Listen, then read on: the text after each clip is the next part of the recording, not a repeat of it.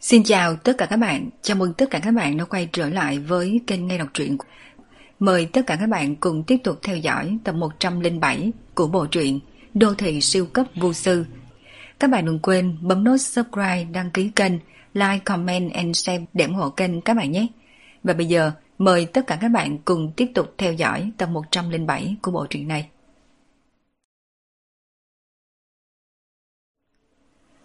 Shirley là một người có tính cách hoàn toàn khác so với bạn tốt của cô ấy là Ashley. Nếu như nói Ashley là loại người mới gặp như đã quen, nhiệt tình không gò bó, như vậy Shirley chính là loại người an tĩnh lạnh nhạt. Nhưng Phương Minh cũng không biết, khi còn bé tính tình của hai người hoàn toàn trái ngược so với bây giờ. Khi còn bé Ashley rất là nhát gan, không có dũng khí nói chuyện cùng với người xa lạ, cũng không dám để người lạ ôm mình. Nhưng mà lá gan của Shirley rất là lớn, dù người xa lạ ôm cũng không khóc, từ nhỏ chính là một cô gái có tính cách như đàn ông. Tính tình của Shirley chuyển biến từ vài năm sau khi cô ấy ngã sấp. Từ sau khi ngã sấp xuống xuất hiện nói lắp, tính cách của cô ấy liền càng ngày càng lạnh đi, cũng càng lúc càng ít nói, đến sau này biến thành như vậy. Thế nhưng điều này không có nghĩa Shirley thật sự trở thành một người vô dục vô cầu. Cô ấy khát vọng có thể ăn nói lưu loát, mà sau khi biết mình có cơ hội có thể trở thành người tu luyện giống như Phương Minh, dã tâm trong lòng đã biến mất từ nhiều năm, nay lại sống lại. Không sai, chính là dã tâm. Shirley từ nhỏ chính là một người rất chủ động, chỉ cần là thứ cô yêu thích đều phải cố gắng tranh giành. Loại tính cách này bởi vì miệng nói lắp bị cô chôn sâu nơi đáy lòng. Đối với loại ánh mắt nóng bỏng hiện ra trong tích tắc vừa rồi của Shirley, Phương Minh cũng không bỏ qua. Hắn nhìn rõ ràng, nhưng hắn không hề cảm thấy có cái gì không tốt. Giới tu luyện chính là một thế giới mạnh được yếu thua, thế giới không chứa thánh mẫu. Chỉ khi có dã tâm mới khiến tất cả người tu luyện có động lực để tiến tới, mặc kệ dã tâm của người là gì. Một người vô dục vô cầu tuyệt đối không thích hợp sinh tồn trong giới tu luyện. Shirley có vẻ mặt như vậy, Phương Minh trái lại càng thêm an tâm khi truyền thuật pháp tu luyện cho cô ấy. Shirley, nói rõ, mất lòng trước được lòng sau. Tôi truyền cho cô phương pháp tu luyện, nhưng có ba điều kiện. Điều kiện thứ nhất, không được vô cớ ra tay với người bình thường. Điều kiện thứ hai, không cho phép vô cớ giết người, cho dù là người thường hay là người tu luyện. Điều kiện thứ ba, cả đời không được đối địch với tôi. Ba điều này là Phương Minh đã suy nghĩ cẩn thận trước khi quyết định truyền thụ thuật pháp cho Shirley. Hai điểm trước là vì phòng ngừa sau khi Shirley trở thành người tu luyện sẽ làm sát kẻ vô tội. Về điểm thứ ba thì là vì nguyên nhân của riêng hắn. Truyền thụ phương pháp tu luyện cho Shirley, từ một loại ý nghĩa nào, Shirley liền coi như đồ đệ của hắn rồi. Mà chuyện khi sư diệt tổ đương nhiên không cho phép phát sinh. Điểm này cho dù là môn phái trong giới tu luyện hay là gia tộc đều giống nhau. Môn phái có môn quy, đệ tử nhập môn phải phát thệ, mà gia tộc có gia quy. Một cái là thuần phục sư môn, một cái là thuần phục gia tộc. Mà Phương Minh chỉ là một người, hắn cũng không có suy nghĩ sẽ khai tông lập phái, cho nên Shirley chỉ cần không phản bội hắn là được rồi. Cũng không phải Phương Minh lấy bụng tiểu nhân đo lòng quân tử. Đây là lời nhắn nhủ mà bất kỳ một người làm sư phụ nào trong giới tu luyện đều sẽ yêu cầu đệ tử mình phải làm được trước khi quyết định thu nhận. Đương nhiên trước đây, sư phụ của Phương Minh cũng không hề yêu cầu hắn phát thệ như vậy. Bởi vì dựa theo lời của sư phụ Phương Minh đã nói, kỳ thực ông chưa tính là sư phụ của Phương Minh, cũng không truyền thụ thuật pháp đạo gia gì cho hắn. Trong phòng làm việc của lâu đài, Phương Minh đưa cho Shirley một cái hộp. Trong hộp này có một quyển sách, bên trong là phương pháp tu luyện mà hắn vừa sao chép, Thiên Mộc Thuật. Đây là phương pháp tu luyện của một cường giả am hiểu khống chế thực vật bên trong truyền thừa Vu Sư. Thiên Mộc Thuật lấy thao túng thực vật làm chủ, mà người tu luyện ban đầu muốn tuyển chọn một loại thực vật làm thuật dẫn, thẳng đến khi phát hiện mình có thể đạt tới trình độ cảm ứng tâm linh cùng loại thực vật này, khi đó mới coi như là chân chính bước vào ngưỡng cửa tu luyện. Shirley là ngũ hành thiếu bốn độc mộc. Phương Minh tin tưởng nhất định Shirley có thể cảm ứng thành công, tối đa chỉ là thời gian ngắn hay dài khác nhau. Chẳng qua, ngoài bí tịch thuật pháp, bên trong cái hộp này còn có một bình ngọc, trong này có ba giọt dịch thần linh. Bí tịch này, cô chỉ có thời gian bảy ngày để quan sát. Trong bảy ngày này, cô phải ghi nhớ rõ. Sau đó, đốt rụi bí tịch này đi. Mặt khác, trong bình ngọc này có ba giọt nước thuốc cực kỳ trân quý. Chờ khi cô có thể hiểu thiên thứ nhất trong bí tịch này, thì có thể dùng một giọt dịch thần linh. Sẽ có trợ giúp cho cô trên phương diện cảm ứng thực vật. Chẳng qua, cô cần phải nhớ kỹ một điều. Dịch thần linh này là cực kỳ trân quý. Mỗi một giọt đều là vô giá. Hai giọt còn lại nên sử dụng khi nào thì chính cô tự quyết định. Chẳng qua tốt nhất không nên để lộ ra ngoài chuyện cô có dịch thần linh. Nét mặt của Phương Minh rất nghiêm túc. Nếu để cho người của giới tu luyện phương Tây biết trên người Shirley có ba giọt dịch thần linh, phỏng chừng sẽ điên cuồng cướp đoạt. Bằng vào thực lực bây giờ của Shirley, căn bản không thể bảo vệ được ba giọt dịch thần linh này. Mặt khác, tuy rằng hắn truyền thụ thuật pháp cho Shirley, nhưng cũng không coi Shirley hoàn toàn trở thành đồ đệ. Chỉ là vì giải quyết vấn đề trên người Shirley mà bất đắc dĩ đưa ra quyết định như thế. Ba giọt dịch thần linh đã là cực hạn. Trừ khi Shirley chân chính lộ ra thiên phú trên con đường tu luyện, hắn mới có thể trọng điểm bồi dưỡng. Không nên cảm thấy Phương Minh thực tế.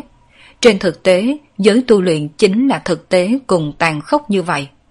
Hắn và Shirley không thân cũng chẳng quen. Môn phương pháp tu luyện cùng ba giọt thần linh này dành cho Shirley đã có thể coi như là thù lao vô cùng phong phú. Shirley cầm hộp gỗ cùng bình đựng dịch thần linh rời đi. Toàn bộ phòng làm việc chỉ còn lại có Phương Minh. Chẳng qua Phương Minh cũng không rời đi, mà là cầm điện thoại di động gọi một cú điện thoại. Sau nửa giờ, một chiếc xe chậm rãi lái vào tòa lâu đài, rốt cuộc trực tiếp ngừng tại bãi đầu xe dưới lòng đất, đi tới đường ngầm chuyên dụng, trực tiếp xuất hiện ở trước phòng làm việc. Vào đi. Phương Minh tự mình mở cửa. Bên ngoài phòng làm việc, Mộng Cơ đẩy một cái sắt cao xấp xỉ một mét đứng ở đó, mà ngay khi ánh mắt của Phương Minh thấy cái sắt này, trong mắt cũng có tia sáng. Dựa theo yêu cầu của cậu, những dịch thần linh kia cũng đã đổi đi rồi. Toàn bộ đồ vật đều ở nơi này. Mật mã là bảy tám. Chính cậu tự mở xem nhìn một chút đi. Sau khi Mộng Cơ đẩy tủ sắt vào phòng làm việc, liền tự mình đi tới ghế salon bên cạnh ngồi, trực tiếp cầm lên bình cà phê đã được pha sẵn, rót cho mình một ly.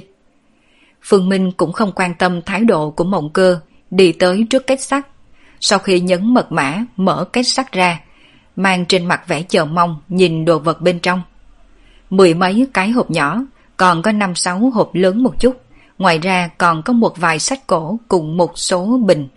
Tất cả những thứ này khiến cái sắt trở nên đầy ắp. Đồ vật bên trong hộp cùng những cái bình này chính là những thứ Phương Minh yêu cầu Mộng Cơ đổi giúp, dùng dịch thần linh trao đổi lấy bảo bối của giới tu luyện phương Tây. Phương Minh tạm thời cầm lên cái hộp đầu tiên. Đây là một cái hộp gỗ. Sau khi đặt hộp gỗ lên bàn, Phương Minh trực tiếp mở ra. Ngay khoảnh khắc khi mở hộp gỗ ra, thấy đồ vật trong hộp này, con mắt của Phương Minh sáng ngời, lập tức nhìn về Mộng Cơ.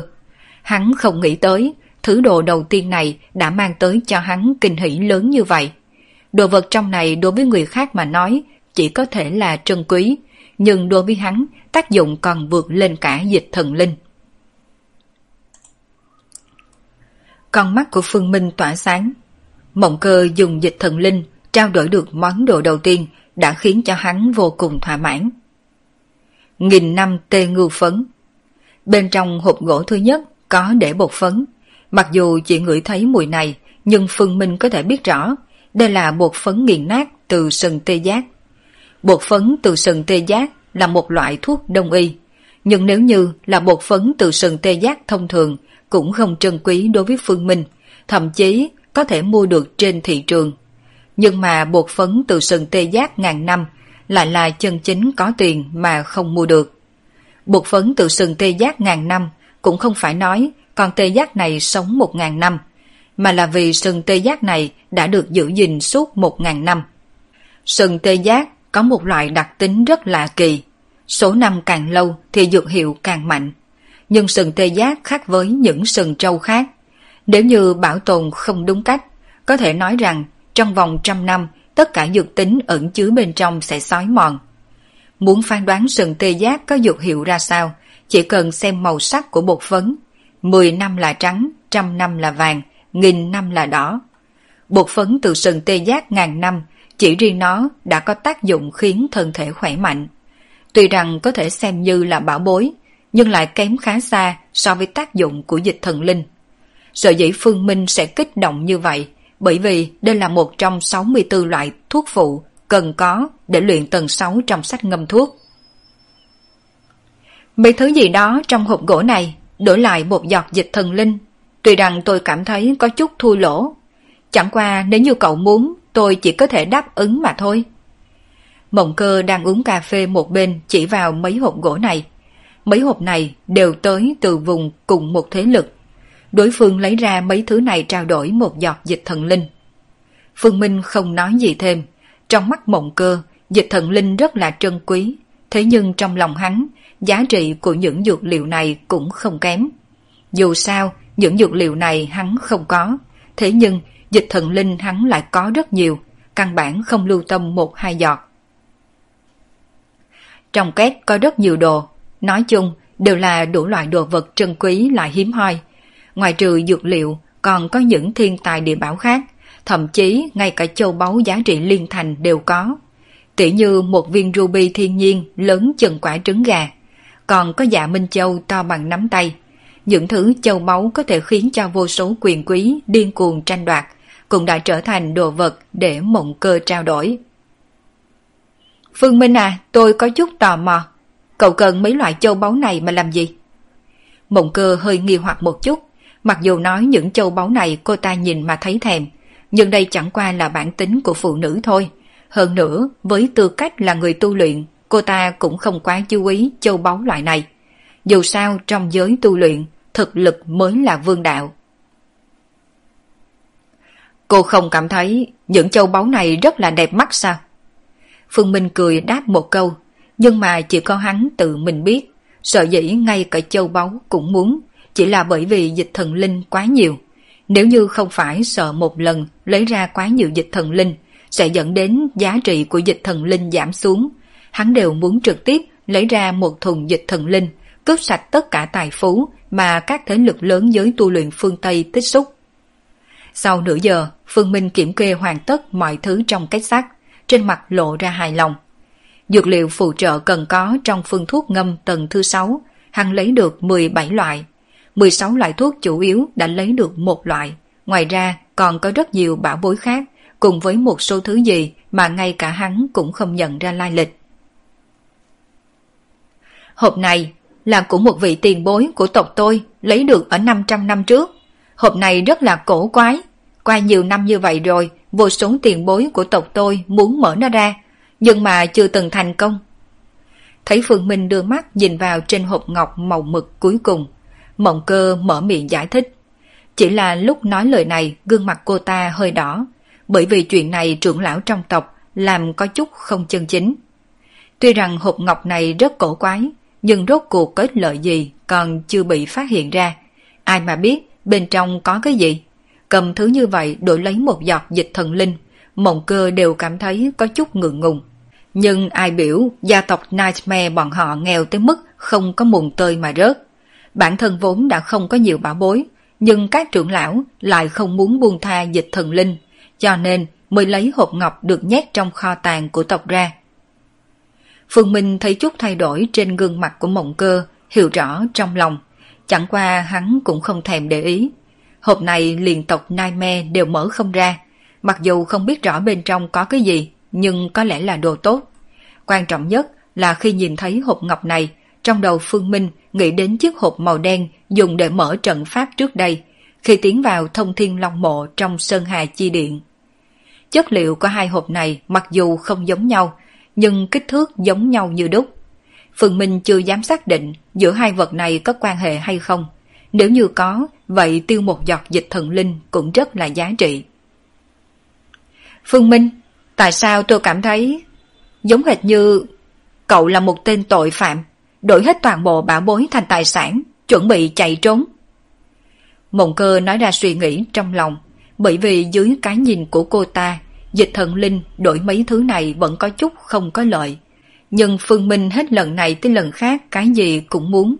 Chuyện này thật không khác gì mấy tên tội phạm trong thế tục, cũng không để ý là lời hay lỗ, bán hết xe cộ nhà cửa của mình với giá rẻ mạt, sau đó đổi lại tiền tài mà chạy trốn. Nghe được lời của Mộng Cơ, Phương Minh mỉm cười, bởi vì Mộng Cơ đã đoán đúng, hắn thật sự muốn rời đi. Sau khi biết mình có thực lực đối kháng cường địa cấp tầng tám, Phương Minh liền nảy sinh suy nghĩ quay trở về trong nước. Nhà họ Mục có một lão tổ thiên cấp, nên muốn giết hắn dễ như trở bàn tay. Một khi hắn trở về nước, tất nhiên nhà họ Mục sẽ không bỏ qua. Thế nhưng không nên quên, nhà họ Mục có lão tổ thiên cấp, hắn cũng có lá bài tẩy. Sư phụ hắn lưu cho hắn ba sợi tóc, đến bây giờ còn một sợi chưa dùng. Sợi tóc này là Phương Minh giữ vì lão tổ thiên cấp của nhà họ Mục. Chỉ cần hắn có thể đối phó những người khác của nhà họ Mục, như vậy liền không cần sợ nhà họ Mục. Sợi tóc này chỉ có cơ hội sử dụng một lần. Sở dĩ lúc trước Phương Minh sẽ chạy trốn là bởi vì hắn biết nếu vẹn vẹn chỉ dựa vào phân thân của sư phụ mình lưu lại, tuyệt đối không thể giết hết tất cả cao thủ nhà họ Mục trong một lần. Đợi khi phân thân của sư phụ mình tiêu tán, hắn cũng sẽ chết trên tay của nhà họ Mục. Chẳng qua bây giờ không giống với lúc trước. Lấy thực lực của hắn bây giờ, nhà họ Mục ngoại trừ lão tổ thiên cấp có thể đánh thắng hắn cũng không có mấy người. Cho nên hắn căn bản không sợ nhà họ Mục nữa. Nếu như lão tổ thiên cấp của nhà họ Mục dám hiện thân, vậy vừa vặn cho hắn cơ hội. Về nước đã được Phương Minh lên kế hoạch cẩn thận. Mộng Cơ đi rồi, trong thời gian tiếp theo Phương Minh vẫn ở lại trong lâu đài. Mỗi ngày ngoài trừ chăm sóc kiến linh thảo, liền bồi bạn cùng với Alice, ngày ngày trôi qua rất mãn nguyện. Thời gian trôi qua từng phút từng giây, thời gian ba tháng, Phương Minh đi đến Vatican một chuyến, cùng giáo hoàng Louis Vuitton, hai người ở trong mật thất suốt nửa ngày. Sau khi đi ra, Phương Minh liền trực tiếp rời khỏi Vatican về tới lâu đài. Ngay cùng ngày khi Phương Minh trở lại lâu đài, trong Vatican ban bố thông báo đầu tiên ra bên ngoài. Xét thấy giáo hội ở khu vực phương Đông phát triển cấp tốc, đặc phái thần tử Phương Minh đi tới phương Đông trước, tiến hành khen thưởng cùng nghi thức bổ nhiệm miễn nhiệm tổng giám mục. Tin tức này vừa ra, toàn bộ giáo hội một màn xôn xao. Mặc dù nói phương Đông bên kia cũng có giáo hội tồn tại, nhưng khác với những khu vực khác, giáo hội phương Đông bên kia trên danh nghĩa là chịu sự lãnh đạo của Vatican, nhưng trên thực tế chỉ lệnh của Vatican căn bản không đến được bên kia. Việc bổ nhiệm tổng giám mục ở phương Đông phải có Vatican cùng chính phủ phương Đông song phương cùng đồng ý mới có thể bổ nhiệm và miễn nhiệm thành công. Nếu như Vatican bên này muốn bổ nhiệm và miễn nhiệm một tổng giám mục, nhưng phương Đông không đồng ý, cuối cùng Vatican chỉ có thể buông tha, trái lại cũng như thế. Trong thông báo của nội bộ Vatican, kỳ vọng rất cao đối với thần tử Phương Minh tới phương Đông lần này. Thậm chí còn dùng mấy từ ngữ như vẫy vinh quang của Chúa tới vùng đất phương Đông. Mặc dù nói là thông báo nội bộ, nhưng tin tức này cũng truyền khắp toàn bộ giới tu luyện phương Tây. Tất cả mọi người khiếp sợ với quyết định của giáo hội. Phải biết rằng đây chính là địa bàn của giới tu luyện phương Đông. Nếu như thần tử gặp chuyện không may, nguy hiểm ở nơi này, căn bản giáo hội không kịp viện thủ. Chẳng qua, nghĩ đến vị thần tử này vốn có xuất thân từ phương Đông, hơn nữa còn có chút ân oán cùng giới tu luyện phương Đông, những người khác cũng đều hiểu, rất có thể vị thần tử này chủ động xin đi giết giặc. Đối với thế lực khác của giới tu luyện phương Tây mà nói, một màn này bọn họ rất vui vẻ nhìn thấy, tốt nhất thần tử này chết ở phương Đông luôn, vậy thì càng hoàn mỹ. Hải quan thông giữa nước Anh và phương Đông, có một cái bao xuất hiện trong thông đạo đặc thù, sau đó liền đi về một tòa thành thị, rốt cuộc xuất hiện trước cửa lớn của một tòa nhà cổ. Mặc dù nói nhà họ Mục là một gia tộc tu luyện, nhưng cũng không phải tách rời với xã hội hiện tại. Rất nhiều người trẻ tuổi nhà họ Mục không khác gì người trẻ tuổi ở thế tục, cũng rất thích mua sắm qua Internet, thích một số sự vật mới mẻ. Nhưng mà một cái bao xuất hiện ở nhà họ Mục, hơn nữa còn xuất hiện trước tổ trạch của nhà họ Mục, thậm chí trên bao này còn viết người nhận là lão tổ nhà họ Mục. Chuyện này dẫn tới toàn bộ người nhà họ Mục đều khiếp sợ. Lấy thân phận lão tổ, ngày bình thường căn bản cũng sẽ không hiện thân. Toàn bộ giới tu luyện có thể ngồi ngang hàng cùng lão tổ cũng không có bao nhiêu người. Mà những người này cũng đều ru rú trong nhà, càng không thể nào biết loại hình thức gửi qua bưu điện để đi gửi đồ. Túi này là từ nước ngoài gửi qua bưu điện về đây, chẳng lẽ là tứ trưởng lão sao? Người trẻ tuổi nhà họ Mục nhận được cái bao kia, tò mò mở bao ra. Bên trong là một cái hộp gỗ, mà ngay khoảnh khắc khi hộp gỗ được mở ra, toàn bộ người nhà họ Mục đều anh động. Khinh người quá đáng, giáo hội phương Tây đúng là khinh người quá đáng mà. Lão tứ chết không nhắm mắt, món nợ này tuyệt đối không thể nào dễ dàng bỏ qua. Cũng là do tình khốn ác ôn kia, ỷ vào giáo hội phương Tây che chở, dĩ nhiên giết chết lão tứ, thù này không đội trời chung. Trong sảnh lớn của chủ trạch nhà họ Mục, chư vị trưởng lão nhà họ Mục sắc mặt âm trầm, mà đệ tử tinh anh nhà họ Mục trên mặt nguyên một đám lộ ra giận dữ, nhìn đầu người được bày trong hộp gỗ tức tới khóe mắt muốn nứt ra.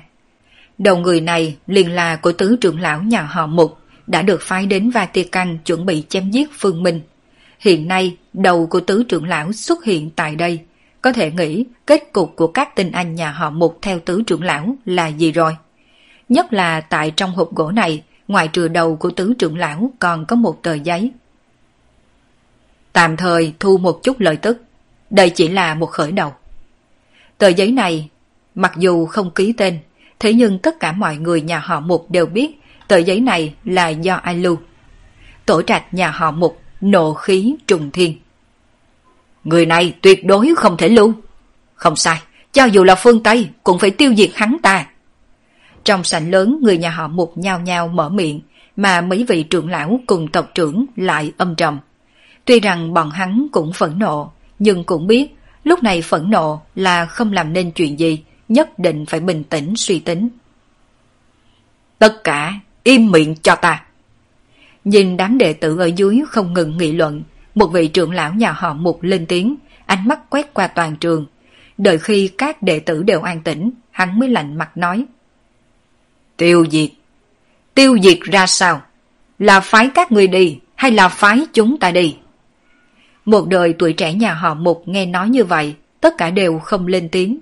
Tứ trưởng lão đến phương Tây đều chết hết rồi, bọn họ đi tới làm sao có thể giết Phương Minh? E là cho dù các trưởng lão khác cũng đi vào kết cục giống như tứ trưởng lão. Dù sao, tứ trưởng lão đi lần này là cơ hội tốt nhất, đúng lúc Phương Minh không biết rõ tình hình. Mà sau khi có vết xe đổ của tứ trưởng lão, nhất định Phương Minh sẽ có cảnh giác, muốn ám sát hắn càng thêm gian nan. Trừ phi là lão tổ ra tay. Nhưng mà lão tổ là cường giả thiên cấp, thân phận của cường giả thiên cấp quá nhạy cảm. Chỉ cần lão tổ đến phương Tây, tất nhiên sẽ dẫn tới toàn bộ phương Tây chú ý. Đến lúc đó, thậm chí rất có thể sẽ dẫn phát đại chiến giữa phương Đông và phương Tây. Kết quả như vậy không phải kết quả nhà họ Mục có thể chịu được. Ngoài ra còn có một điểm rất quan trọng. Bây giờ Phương Minh là thần tử giáo hội phương Tây, mà nếu muốn nhậm chức giáo hoàng của giáo hội phương Tây, một yêu cầu cơ bản nhất chính là phải có thực lực cường giả thiên cấp. Giáo hoàng nhiệm kỳ này Louis Vuitton đã thượng vị vài chục năm, thực lực thâm bất khả trắc. Cho dù lão tổ đi vào đều không nhất định có thể chiếm được chỗ tốt gì. Trưởng lão, lẽ nào cứ để cho Phương Minh kiêu ngạo mãi như vậy sao? Đệ tử nhà họ Mục có chút không cam lòng. Nhà họ Mục làm gì phải chịu thua thiệt như vậy bao giờ? Dĩ nhiên không làm gì được một tên tiểu bối. Phương Minh hắn có bạn lãnh tại phương Tây, cả đời không trở lại sao? Chẳng qua dù vậy, nhà họ Mục chúng ta cũng không phải không thể làm bất cứ chuyện gì. Truyền tin tức Phương Minh mượn lực lượng của giáo hội phương Tây giết chết lão tứ đi. Ngược lại ta cũng thật muốn nhìn xem, lần này giới tu luyện còn có những người nào hướng về Phương Minh nữa không? Tộc trưởng nhà họ Mục nói, trước đây nhà họ Mục bọn hắn truy sát Phương Minh, giới tu luyện cũng không thiếu thế lực cảm thấy nhà họ Mục làm không đúng. Tranh đấu giữa thế hệ trẻ tuổi, thế hệ trước sao có thể ra tay, huống chi Phương Minh còn là đệ tử của Bổ Thiên Chí Tôn. Bổ Thiên Chí Tôn dù sao cũng là một vị chí tôn duy nhất trong mấy trăm năm gần đây, đệ tử cũng một vị cường giả vẫn phải được tôn trọng mới đúng. Truyền tin tức này đi. Trưởng lão nhà họ Mục cùng đám đệ tử nhà họ Mục nghe được lời của tộc trưởng, trên mặt đều lộ ra nghi hoặc. Nếu nói thẳng ra, không phải sẽ khiến bên ngoài biết tin tức trưởng lão nhà họ Mục bị giết sao? Mất mặt không phải là nhà họ Mục bọn hắn ư?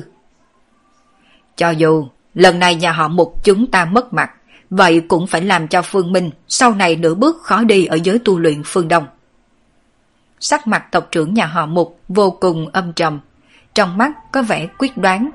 Mà sau khi nghe thấy những lời hắn nói, các trưởng lão nhà họ Mục đều hiểu rõ ý nghĩ của tộc trưởng nhà mình. Trưởng lão nhà họ Mục đến phương Tây truy sát Phương Minh không thành, bị giết ngược lại. Tin tức này truyền đi, nhà họ Mục thực sự sẽ mất hết mặt mũi. Nhưng đừng quên, giết chết lão tứ không phải là Phương Minh, mà là người của giáo hội phương Tây. Thực lực của giáo hội phương Tây khủng bố ra sao, người trong giới tu luyện phương Đông cũng đều hiểu rõ trong lòng. Lão tứ chết trên tay người của giáo hội phương Tây cũng không tính là sỉ nhục. Hơn nữa quan trọng hơn chính là khi tin Phương Minh là người của giới tu luyện phương Đông, lại mượn dùng lực lượng của giáo hội phương Tây để đối phó nhà họ Mục được truyền ra, thì tất nhiên sẽ gây ra sóng to gió lớn. Từ trước đến nay, giới tu luyện phương Đông cùng giới tu luyện phương Tây vẫn xung khắc như nước với lửa. Chuyện này rất giống tranh đấu trong gia tộc, mặc kệ nội bộ có mâu thuẫn tới cỡ nào, nhưng đó đều là mâu thuẫn trong nội bộ, chỉ có thể giải quyết riêng trong nội bộ. Nhưng nếu như một phương chạy đến một gia tộc khác tìm viện thủ, việc này chính là phá hủy quy tắc, tất nhiên sẽ khiến các thành viên khác của gia tộc tẩy chay. Nhà họ Mục ra tay với Phương Minh, trên thực tế có không ít người vẫn luôn bất mãn.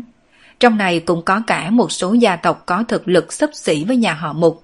Chỉ có điều, bởi vì có chút nguyên nhân, những gia tộc này không thể đứng ra, hoặc có lẽ đợi khi những gia tộc này biết tin tức, ván đã đóng thuyền, Phương Minh đã bắt đầu chạy trốn. Nếu sự tình đã xảy ra, đương nhiên những gia tộc này cũng không tiện nói gì, cũng không thể vì thế mà đánh nhau xung đột cùng với nhà họ Mục.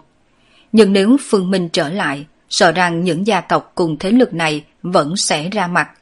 Nhà họ Mục muốn đối phó Phương Minh cũng có chút phiền phức. Nhưng bây giờ có chuyện Phương Minh mượn lực lượng của giáo hội phương Tây giết chết lão tứ, nhà họ Mục bọn hắn toàn lực đối phó Phương Minh. Những gia tộc cùng thế lực này cũng không có cách nào nói gì, thậm chí còn có thể đứng bên phía nhà họ Mục, bởi vì Phương Minh đã xúc phạm cấm kỵ của giới tu luyện. Tộc trưởng anh Minh, một hồi tôi sẽ lan truyền tin tức này ra ngoài, đảm bảo toàn bộ người trong giới tu luyện phương Đông đều sẽ biết. Không sai, cứ như vậy Phương Minh liền trở thành chuột chạy qua đường, người người đều đánh trong giới tu luyện. Cho dù cậu ta trở lại, cũng không ai dám trợ giúp cậu ta. Không ai trợ giúp, nhà họ Mục chúng ta muốn giết chết cậu ta thì dễ như trở bàn tay. Tộc trưởng nhà họ Mục nghe đệ tử phía dưới tán thưởng, trên mặt lộ ra nụ cười âm tàn. Dù cho nhà họ Mục mất mặt, lần này hắn cũng muốn bức Phương Minh đi lên mặt đối địch với tất cả những người trong giới tu luyện phương Đông. Đương nhiên, sở dĩ tộc trưởng nhà họ Mục dám làm ra quyết định như vậy, cũng là bởi vì hắn vừa được lão tổ truyền âm. Đây là mệnh lệnh của lão tổ, bằng không những chuyện có liên quan đến danh dự nhà họ Mục, làm sao hắn dám tự chủ trương. Dưới sự cố ý tản ra tin tức, Phương Minh đã trở thành thần tử của giáo hội phương Tây, mượn thực lực giáo hội giết chết tứ trưởng lão của nhà họ Mục, Mục Liêu, khiến tin tức này như chim bồ câu mau chóng truyền về trong tai của mọi người giới tu luyện, mà cuối cùng mang đến hiệu quả liền như tộc trưởng nhà họ Mục dự đoán. Vốn có mấy thế lực bình thường vẫn luôn công khai biểu thị nhà họ Mục đã có chút quá đáng trong chuyện của Phương Minh. Sau khi biết tin tức này, tất cả đều im lặng, bởi vì bọn họ biết tin tức này vừa ra, Phương Minh liền trở thành kẻ thù chung của giới tu luyện phương Đông. Ai nói giúp cho Phương Minh chẳng khác nào đứng ở thế đối lập với giới tu luyện phương Đông.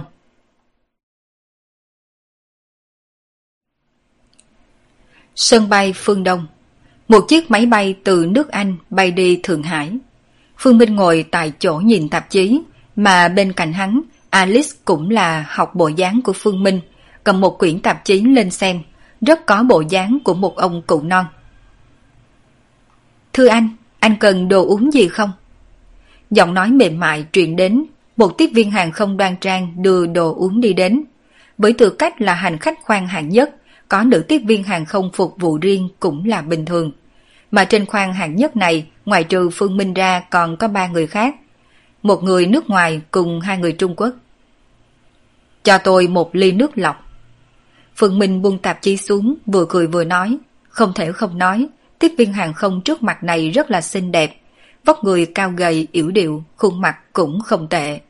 Chỉ cần là người làm trong các hãng hàng không đều biết, nếu buộc phải phân biệt nữ tiếp viên hàng không của hãng hàng không nào đẹp nhất, có thể các công ty hàng không không cách nào bình luận được. Nhưng nếu như hỏi cùng một hãng hàng không, những chuyến bay nào có nữ tiếp viên hàng không xinh đẹp nhất, tất cả mọi người đều công nhận là tiếp viên hàng không của chuyến bay quốc tế. Tiếp viên hàng không ở các chuyến bay quốc tế xinh đẹp hơn tiếp viên hàng không các chuyến bay trong nước là bình thường. Mà cùng một chuyến bay, tiếp viên hàng không phụ trách khoang hạng nhất vẫn luôn hấp dẫn hơn nhiều so với những khoang khác. Thưa anh, bé gái này có muốn uống chút gì không? Sau khi Dương Hy rót cho Phương Minh một ly nước lọc, ánh mắt lại nhìn Alice. Chẳng qua vừa nhìn về Alice, trong mắt cô lại có vẻ thêm nóng bỏng. Cảm thụ được ánh mắt của Dương Hy, Phương Minh hơi nghi hoặc một chút. Cô gái này hình như cảm thấy hứng thú đối với Alice. Mặc dù nói Alice lớn lên xinh đẹp, tinh xảo như búp bê, nhưng cũng không đến mức cuồng nhiệt đến trình độ này. Cho cô bé một ly nước trái cây là được rồi. Dạ vâng. Rót cho Alice một ly nước trái cây, Dương Hy cúi người đặt nước trái cây trước mặt Alice. Mà bởi vì Alice ngồi vị trí gần sát bên trong, cho nên Dương Hy vừa hơi cúi người, vừa lúc lộ ra vùng ngực trước mặt Phương Minh. Đương nhiên, bởi vì trên trang phục có nút thắt, nên Phương Minh không nhìn thấy cảnh xuân gì. Chẳng qua khoảng cách gần như vậy, ngược lại có thể nghe thấy một mùi thơm từ sữa tắm. Không có mùi nước hoa, bởi vì dựa theo công ty hàng không quy định, trong lúc các công tác, tiếp viên hàng không không được phép xịt nước hoa.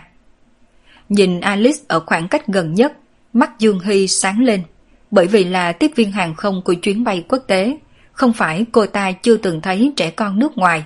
Có đôi khi không thể không thừa nhận, bởi vì da trắng, trẻ con nước ngoài khi còn bé sẽ có vẻ cực kỳ tinh xảo. Nhưng cho tới bây giờ, cô ta chưa từng thấy tinh xảo đến loại trình độ này, giống hệt như búp bê, khiến cô ta không nhịn được muốn sờ lên một lần. Đương nhiên, cũng chỉ là suy nghĩ một chút. Trước khi chưa được sự đồng ý của người ta, Dương Hy cũng không dám làm như vậy. Nếu như chọc đến người ta trách cứ, phần công việc này của cô thật sự khó mà giữ. Sau khi đưa nước trái cây xong, Dương Hy liền rời đi.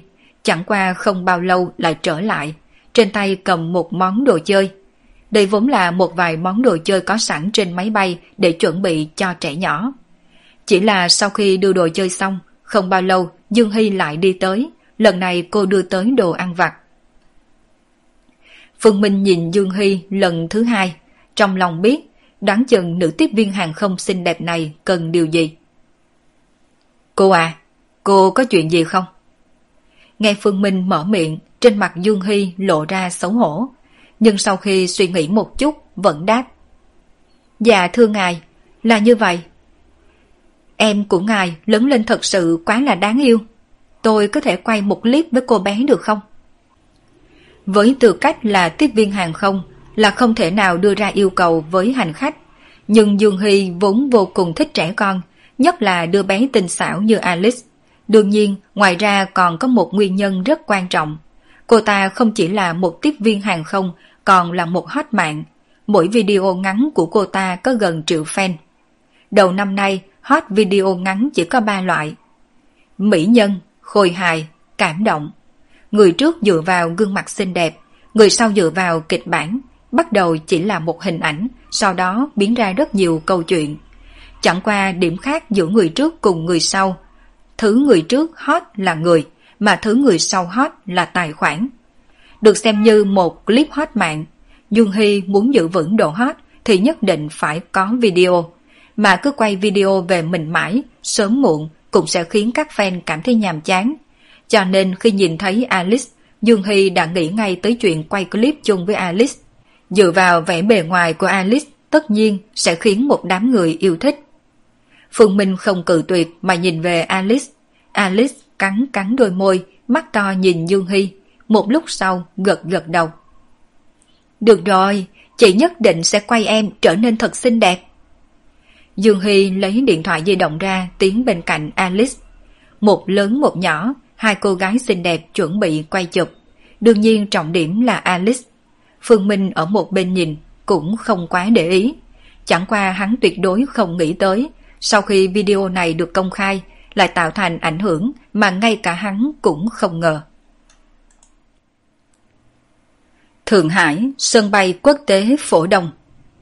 Sau khi máy bay dừng, ở lối vào thông đạo vi ai pi, có mấy người đàn ông mặc áo bào đứng chờ sẵn nơi đó. Trong số mấy người đàn ông mặc giáo bào, có một người nước ngoài tóc vàng mắt xanh. Mà giờ khắc này so với vẻ mặt ngưng trọng của mấy người khác, trên mặt người ngoại quốc này lộ ra đắc ý. Thần tử điện hạ là chú chuyển thế, lần này chỉ có mấy người chúng ta tới tiếp đón. Đây là thiếu tôn trọng cùng khinh thường chúa. James nhìn mấy vị giáo chủ bên cạnh, trong mắt có vẻ bất mãn. Nếu như nói lần này Phương Minh đến người vui vẻ nhất là ai, vậy thì trừ hắn ra không còn có thể là ai khác. Nguyên nhân rất đơn giản, hắn là giáo chủ giáo hội phương Tây cắt cử tới. Mười năm trước đã đi tới Trung Quốc, vốn dựa theo ý của bên Vatican, sau khi ở lại Trung Quốc vài năm sẽ tiếp nhận chức vụ tổng giám mục khu vực Trung Quốc. Nhưng không nghĩ tới tình huống của bên này hoàn toàn khác so với tưởng tượng của hắn. Mệnh lệnh của giáo tông đại nhân ở chỗ này căn bản không có tác dụng. Giáo hội bên này thực hành nguyên tắc tam tự: tự truyện, tự lập và tự dưỡng. Nói cách khác, Vatican bên kia căn bản không có quyền lực quản hạt đối với bên này. Điều này dẫn tới thân phận của James cực kỳ xấu hổ. Ở chỗ này hầu như không người nào nguyện ý phản ứng đến hắn. Đương nhiên, Vatican bên kia cũng tràn đầy bất mãn đối với giáo hội Trung Quốc, vì Trung Quốc vẫn không đồng ý với một số quyết định trọng đại của giáo hội, thậm chí ngay cả nghi thức bổ nhiệm miễn nhiệm tổng giám mục cũng chậm trễ không thông qua. Loại tình huống này giằng co mười mấy năm, cuối cùng song phương liền đạt thành một loại cơ chế trao đổi thống nhất. Đó chính là để bên phía Trung Quốc báo danh sách tổng giám mục được bổ nhiệm lên. Nếu như Vatican bên kia không có ý kiến, như vậy có thể cử hành nghi thức chúc thánh. Nếu như Vatican bên kia không đồng ý mà nói, chuyện này liền sẽ mắc cạn như vậy. Nói cách khác, phương Tây bên kia không có quyền đề cử danh sách, chỉ có quyền đồng ý hoặc phủ quyết. Chính dưới tình huống như vậy, giáo hội phương Tây mới có thể phái Trêm đến. Vốn muốn Trêm có thể tháo gỡ cục diện, rốt cuộc khiến cho phương Đông bên này giao lên danh sách có tên hắn. Nhưng mà không nghĩ tới bên này hoàn toàn hủy đi quyền lực của James. Về phần đề danh gì căn bản là không có khả năng. Cho nên Vatican bên kia đối với danh sách bên Trung Quốc đưa tới cũng đều ngắt lại không đồng ý. Đối với James mà nói, hắn hận thấu mấy người trước mắt kia, bởi vì chính mấy người kia làm hại hắn mười năm nay chuyện gì cũng không đạt thành, lãng phí thời gian mười năm một cách vô ích. Vốn Trêm cho rằng mình chỉ có thể như vậy, đợi sau khi nhiệm kỳ mười lăm năm kết thúc lại xám xịt rời khỏi nơi này. Nhưng không ngờ, và lúc này, vậy mà thần tử điện hạ lại tới. Mặc dù nói giáo hội phương Đông bên này căn bản không hề quan tâm tới mệnh lệnh của Vatican, thậm chí dù là giáo hoàng, sợ rằng cũng không thể thay đổi. Hơn nữa, giáo hoàng cũng sẽ không đến. Dù sao hiện nay, Vatican không chỉ là trung tâm giáo hội, càng là một quốc gia, thân phận của giáo hoàng quá mẫn cảm. Nhưng mà thần tử điện hạ thì không giống. Thần tử điện hạ là thần chuyển thế, Điểm này cho dù là ở giáo hội phương Tây hay là giáo hội phương Đông đều có ghi chép trong giáo điển. Địa vị của thần tử là cực kỳ siêu nhiên. Giáo hội phương Đông bên này dám không tuân theo mệnh lệnh của Vatican, nhưng mà không dám thờ ơ với thần tử Điện Hạ. Chỉ cần thần tử Điện Hạ ủng hộ hắn, giáo hội phương Đông bên này cũng chỉ có thể lựa chọn thỏa hiệp, bằng không mà nói chọc giận thần tử Điện Hạ, đến lúc đó trực tiếp nói xấu giáo hội phương Đông với tín đồ, danh dự của giáo hội phương Đông sẽ giảm mạnh. Thần tử này còn chưa tới, James đã nịnh bợ đắc ý như vậy rồi, sợ rằng đã nghe được tiếng gió từ Vatican bên kia. Thần tử đăng cơ vẫn chưa tới một năm, lại đột nhiên đến thăm chúng ta bên này, sợ rằng là giả bất thiện, lão phó à, phải chuẩn bị sẵn sàng trước. Sắc mặt của mấy người đàn ông mặc giáo bào cách James có chút xa, lại khó coi hơn rất nhiều, bởi vì bọn họ không biết, lúc này thần tử đến rốt cuộc là muốn làm gì. Mặc dù nói giáo hội phương Đông có liên hệ cùng Vatican, nhưng trên thực tế, giáo hội phương Đông bên này hoàn toàn dùng hình thức tự trị. Ngoại trừ mười năm trước, Vatican bên kia cắt cử Trêm qua, sau đó liền không còn phái người nào qua. Nghe nói vị thần tử này là người Trung Quốc chúng ta. Mấy người này đang nghị luận, bọn họ đều là người phụ trách giáo hội phương Đông, mà người đàn ông hơn năm mươi tuổi được xưng là lão phó, là người phụ trách tối cao, có được quyền lực tổng giám mục. Chỉ là bởi vì Vatican bên kia không đồng ý nên chỉ có quyền tổng giám mục mà không có thân phận tổng giám mục. Đi tới xem đi, nói chung là giả bất thiện, thiện giả bất lai. Phó Thiên Dưỡng lắc đầu, trong lòng hắn cũng cảm thấy rất mơ hồ, về thân phận của thần tử hắn biết đến cũng không nhiều. Chỉ biết vị thần tử này cũng là người trong nước, chỉ là sau khi đến phương Tây bị giáo hội phương Tây phát hiện, lúc này mới xác định thân phận thần tử. Bất kể là có nhiều mâu thuẫn với Vatican bên kia ra sao, Phó Thiên Dưỡng tin rằng Vatican cũng sẽ không làm giả vấn đề thần tử. Nguyên nhân rất đơn giản, cho dù có phân quyền lực, nhưng giáo hội vẫn là tín đồ của Chúa, tuyệt không dám có hành động khinh nhờn Chúa.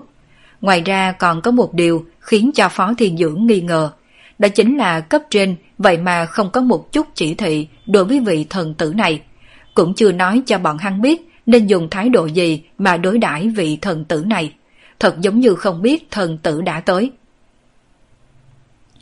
Đến rồi. Hai mắt của James sáng bừng, bởi vì hắn thấy đoàn người đi về phía bên này, mà người trẻ tuổi dẫn đầu chính là thần tử trong hình mà bên Vatican đã gửi cho hắn. Không quan tâm đám người Phó Thiên Dưỡng, James trực tiếp nhanh chóng đi lên nghênh đón. James này đúng là kẻ nịnh bợ. Không có biện pháp, thần tử từ Vatican qua đây mà James là Vatican cắt cử tới, xem như là chỗ dựa vững chắc của James rồi. Mấy người đàn ông bên cạnh Phó Thiên Dưỡng biểu môi. Phó Thiên Dưỡng nhìn Phương Minh đang mỉm cười cách đó không xa, trừng mắt liếc mấy người bên cạnh một cái. Mặc kệ đối phương đến đây với mục đích gì, nhưng thân phận thần tử là không sai, đều phải tôn kính thần tử một chút. Đi nghênh tiếp thần tử cùng tôi. Phương Minh nắm tay Alice, mà sau hắn còn theo tầm mười nhân viên của giáo hội. Chỉ có điều, những người này đều là giáo hội, nhân viên văn phòng của giáo hội, cũng chỉ là nhân viên bình thường, không phải giáo hoàng không muốn sắp xếp tổng giám mục các loại cường giả đi cùng với Phương Minh, mà là vì không thể làm. Thành viên giáo hội bình thường của giáo hội phương Tây là có thể đến phương Đông, nhưng nếu như người tu luyện lại thuộc về quá giới, giới tu luyện phương Đông chắc chắn sẽ không cho phép người tu luyện phương Tây vào, cho nên chỉ có thể phái thành viên giáo hội bình thường đi theo. Thần tử Điện Hạ, tín đồ trung thực nhất của người, Trêm, xin bái kiến thần tử Điện Hạ. Trêm một đường chạy chậm đến trước mặt Phương Minh, sau đó không chút do dự, trực tiếp quỳ xuống dưới chân Phương Minh. Mặc dù nói giáo hội không hề có loại lễ nghi quỳ lạy này, thế nhưng Trêm không sao, hắn muốn khiến thần tử cảm thấy thỏa mãn với hắn. Đúng là không biết xấu hổ mà.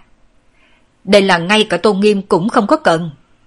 Thấy hành động của James, mấy người bên cạnh Phó Thiên Dưỡng đều sắp tức điên. Vậy mà Phó Thiên Dưỡng chỉ mím môi một cái, trừng mắt liếc mấy người, sau đó đi nhanh đến trước mặt Phương Minh. Tổng giám mục Phó Thiên Dưỡng của giáo hội phương Đông xin hoan nghênh thần tử Điện Hạ ghé thăm. ánh mắt của Phương Minh từ trên người Trêm dời đến trên người Phó Thiên Dưỡng. Đối với Phó Thiên Dưỡng, trước khi tới, hắn đã lấy được tư liệu từ Vatican bên kia. Đây là người phụ trách thực tế của giáo hội phương Đông. Mười mấy năm trước đã nắm trong tay giáo hội phương Đông. Chỉ là bởi vì Vatican bên kia vẫn không chúc thánh, cho nên từ đầu cho tới cuối không chân chính đăng cơ tổng giám mục. Đương nhiên giáo hội phương Đông cùng giáo hội phương Tây có một điểm khác biệt rất lớn. Đó chính là tuy rằng giáo hội phương Đông cũng truyền giáo, chỉ có điều đều là người thường. Bởi vì tính đặc thù của giáo hội phương Đông, đương nhiên Vatican bên kia sẽ không truyền thụ phương pháp tu luyện cho. Phó Thiên Dưỡng mãi không thấy Phương Minh đáp, biểu tình trên mặt ngược lại không xuất hiện một tia biến hóa. Chỉ có điều trên mặt mấy người bên cạnh hắn ngược lại lộ ra không cam lòng. Bởi vì dưới cái nhìn của họ, vị thần tử này là cố ý muốn hạ thấp lão phó, gạt lão phó ra khỏi chỗ này. Phó giáo chủ, khi tôi ở Vatican đã nghe qua đại danh của ông. Trong mấy chục năm có thể biến tín đồ giáo hội từ mấy triệu thành mấy chục triệu, không thể bỏ qua công lao của ông được. Một lúc sau, rốt cuộc Phương Minh cũng mở miệng, chỉ là trên mặt hắn mang theo vẻ nghiền ngẫm. Phó Thiên Dưỡng còn dám đùa giỡn hắn.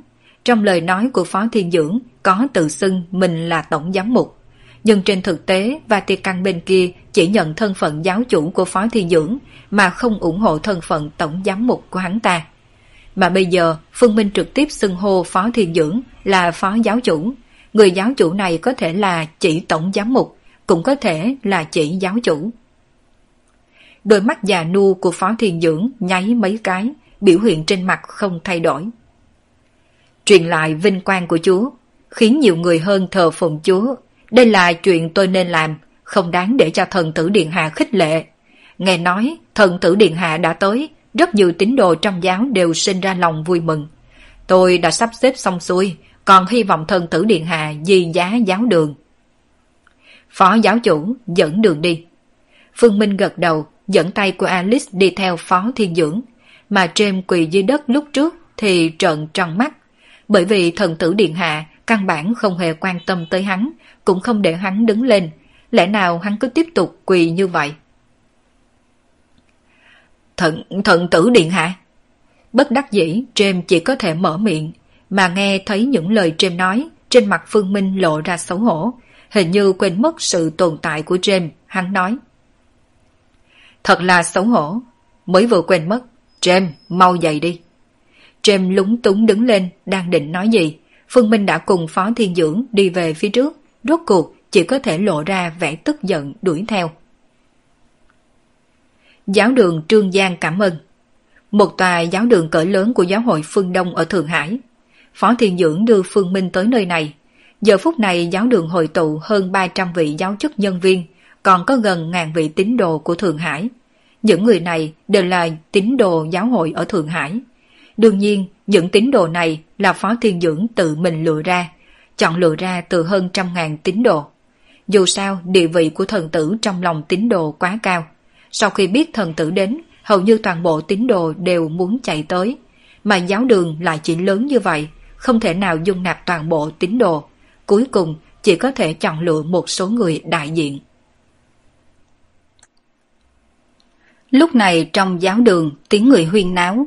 Mấy ngàn tín đồ hội tụ tại đây trò chuyện rôm rã, mà nội dung trò chuyện của bọn họ chỉ có một, đó chính là nói về thần tử điện hạ tới từ Vatican. Mặc dù nói Vatican không quản được giáo hội phương Đông, thế nhưng với tư cách giáo hội phương Đông thoát thai từ Vatican, tin tức Vatican phát ra bọn họ đều nhận được, bởi vì dù thế nào đi nữa, trong lòng tất cả tín đồ, Vatican vẫn là một thánh địa. Hầu như trong số tất cả tín đồ, nếu có điều kiện ra khỏi nước, cũng sẽ đi tới Vatican hành hương. Cũng chính bởi vì nguyên nhân này, tuy rằng giáo hội phương Đông chọn dùng hình thức tự trị, nhưng vẫn không muốn khiến quan hệ với Vatican trở nên quá căng thẳng. Cho nên, khi Vatican tuyên bố với tín đồ trên toàn thế giới thân phận thần tử của Phương Minh, tín đồ trong nước cũng nhận được thông báo, cũng đã biết sự tồn tại của Phương Minh, cho nên cũng tràn đầy kính nể và tò mò đối với thần tử được xưng là Chúa chuyển thế. Alice, em ngoan ngoãn đợi ở chỗ này, sau khi anh xong việc anh lại tới. Đằng sau giáo đường, Phương Minh sắp xếp ổn thỏa cho Alice, sau đó đưa mắt nhìn về phía trước. Lúc này bên kia đã làm xong bục giảng.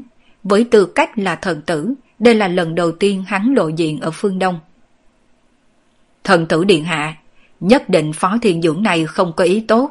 Thần tử mới vừa xuống phi cơ đã để thần tử lộ diện. Đây là cái tròng hắn thiết kế xong từ trước.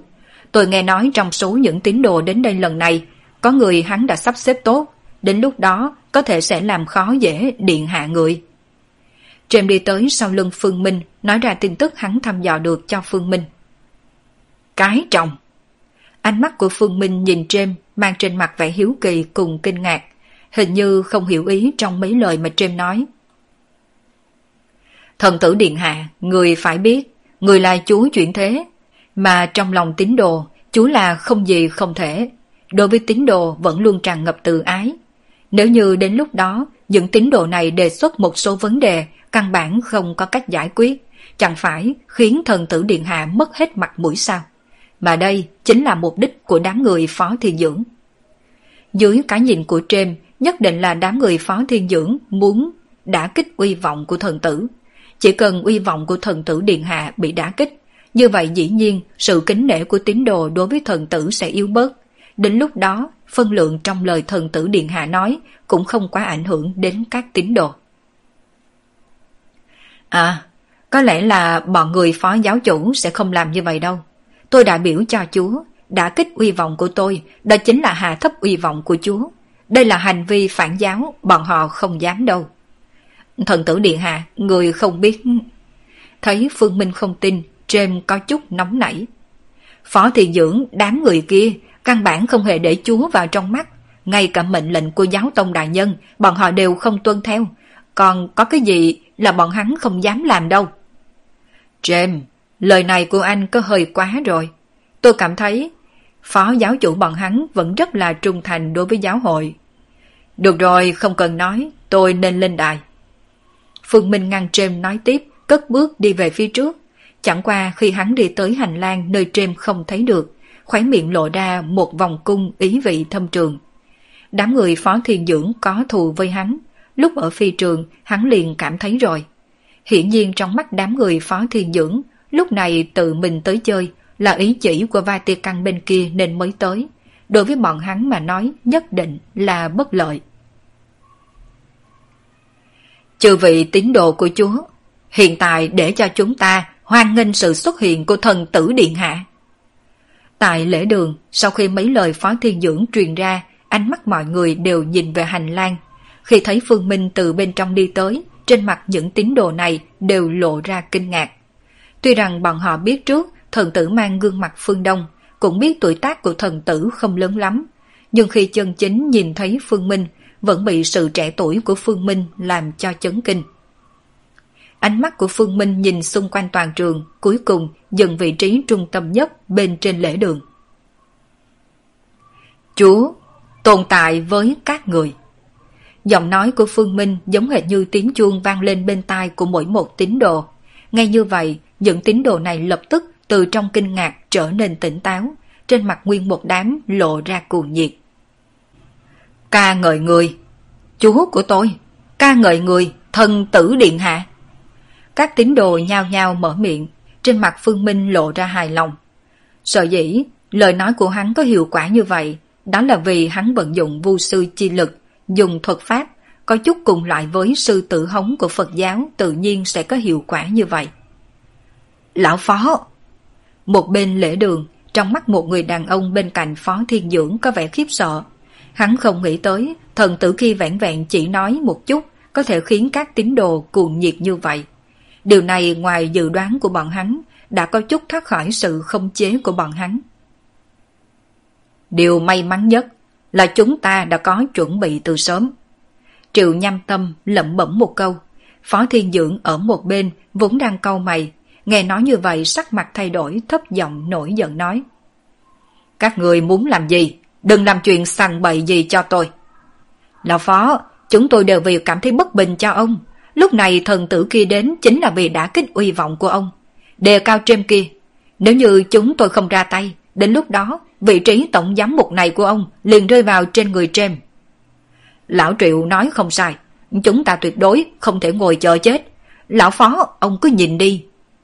Nghe được lời của hai người bạn già, trên mặt Phó Thiên Dưỡng mang theo nụ cười khổ. Đó là thần tử, là đại biểu cho Chúa. Các người đối phó với thần tử chính là bất kính với Chúa. Các người đã bị quyền lực che mắt bản tâm rồi. Phó Thiên Dưỡng biết hai người bạn tốt này của mình đã không còn tín ngưỡng ban đầu. Tuy nhiên, ngay từ đầu, bọn họ thật sự là tín đồ của Chúa. Nhưng khi đã trở thành cao tầng của giáo hội phương Đông, trong tay có quyền lực, đã chậm rãi bị mất bản tâm. Bây giờ vì giữ gìn quyền lực trong tay mình, thậm chí ngay cả sự tôn kính đối với thần tử cũng đã không còn. Lão Phó, cho dù ông muốn ngăn cản cũng là vô ích, đã muộn rồi. Triệu Nhâm Tâm biết Phó Thiên Dưỡng muốn nói cái gì, đưa mắt nhìn về nơi cửa giáo đường. Mà giờ khắc này ở nơi này xuất hiện mấy bóng người. Sau khi mấy bóng người này xuất hiện ở cửa giáo đường, trực tiếp hấp dẫn sự chú ý của mọi người trong giáo đường. Sau khi Phó Thiên Dưỡng nhìn rõ ràng mấy bóng người ở cửa giáo đường này, trên mặt hiện ra nụ cười khổ, bởi vì hắn biết hai người bạn già này của mình muốn làm gì rồi. Kết thúc tập một trăm lẻ bảy của bộ truyện Đô Thị Siêu Cấp Vu Sư. Cảm ơn tất cả các bạn đã theo dõi. Mời tất cả các bạn cùng tiếp tục theo dõi tập một trăm lẻ tám của bộ truyện Đô Thị Siêu Cấp Vu Sư.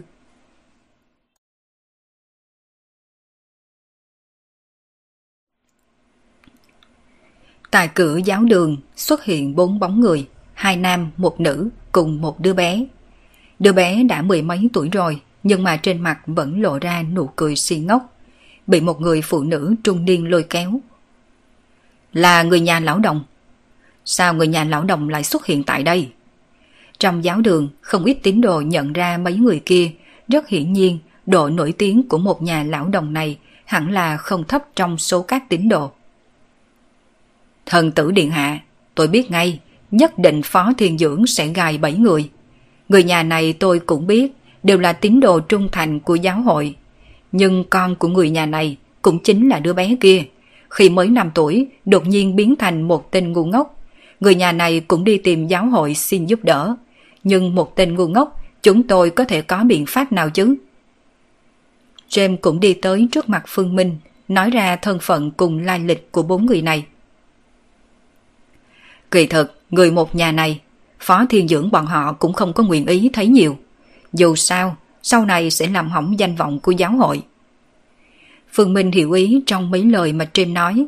Đầu năm nay, bất kể là thắp hương bái Phật, còn là tín ngưỡng Chúa, phần lớn đều có mục đích riêng.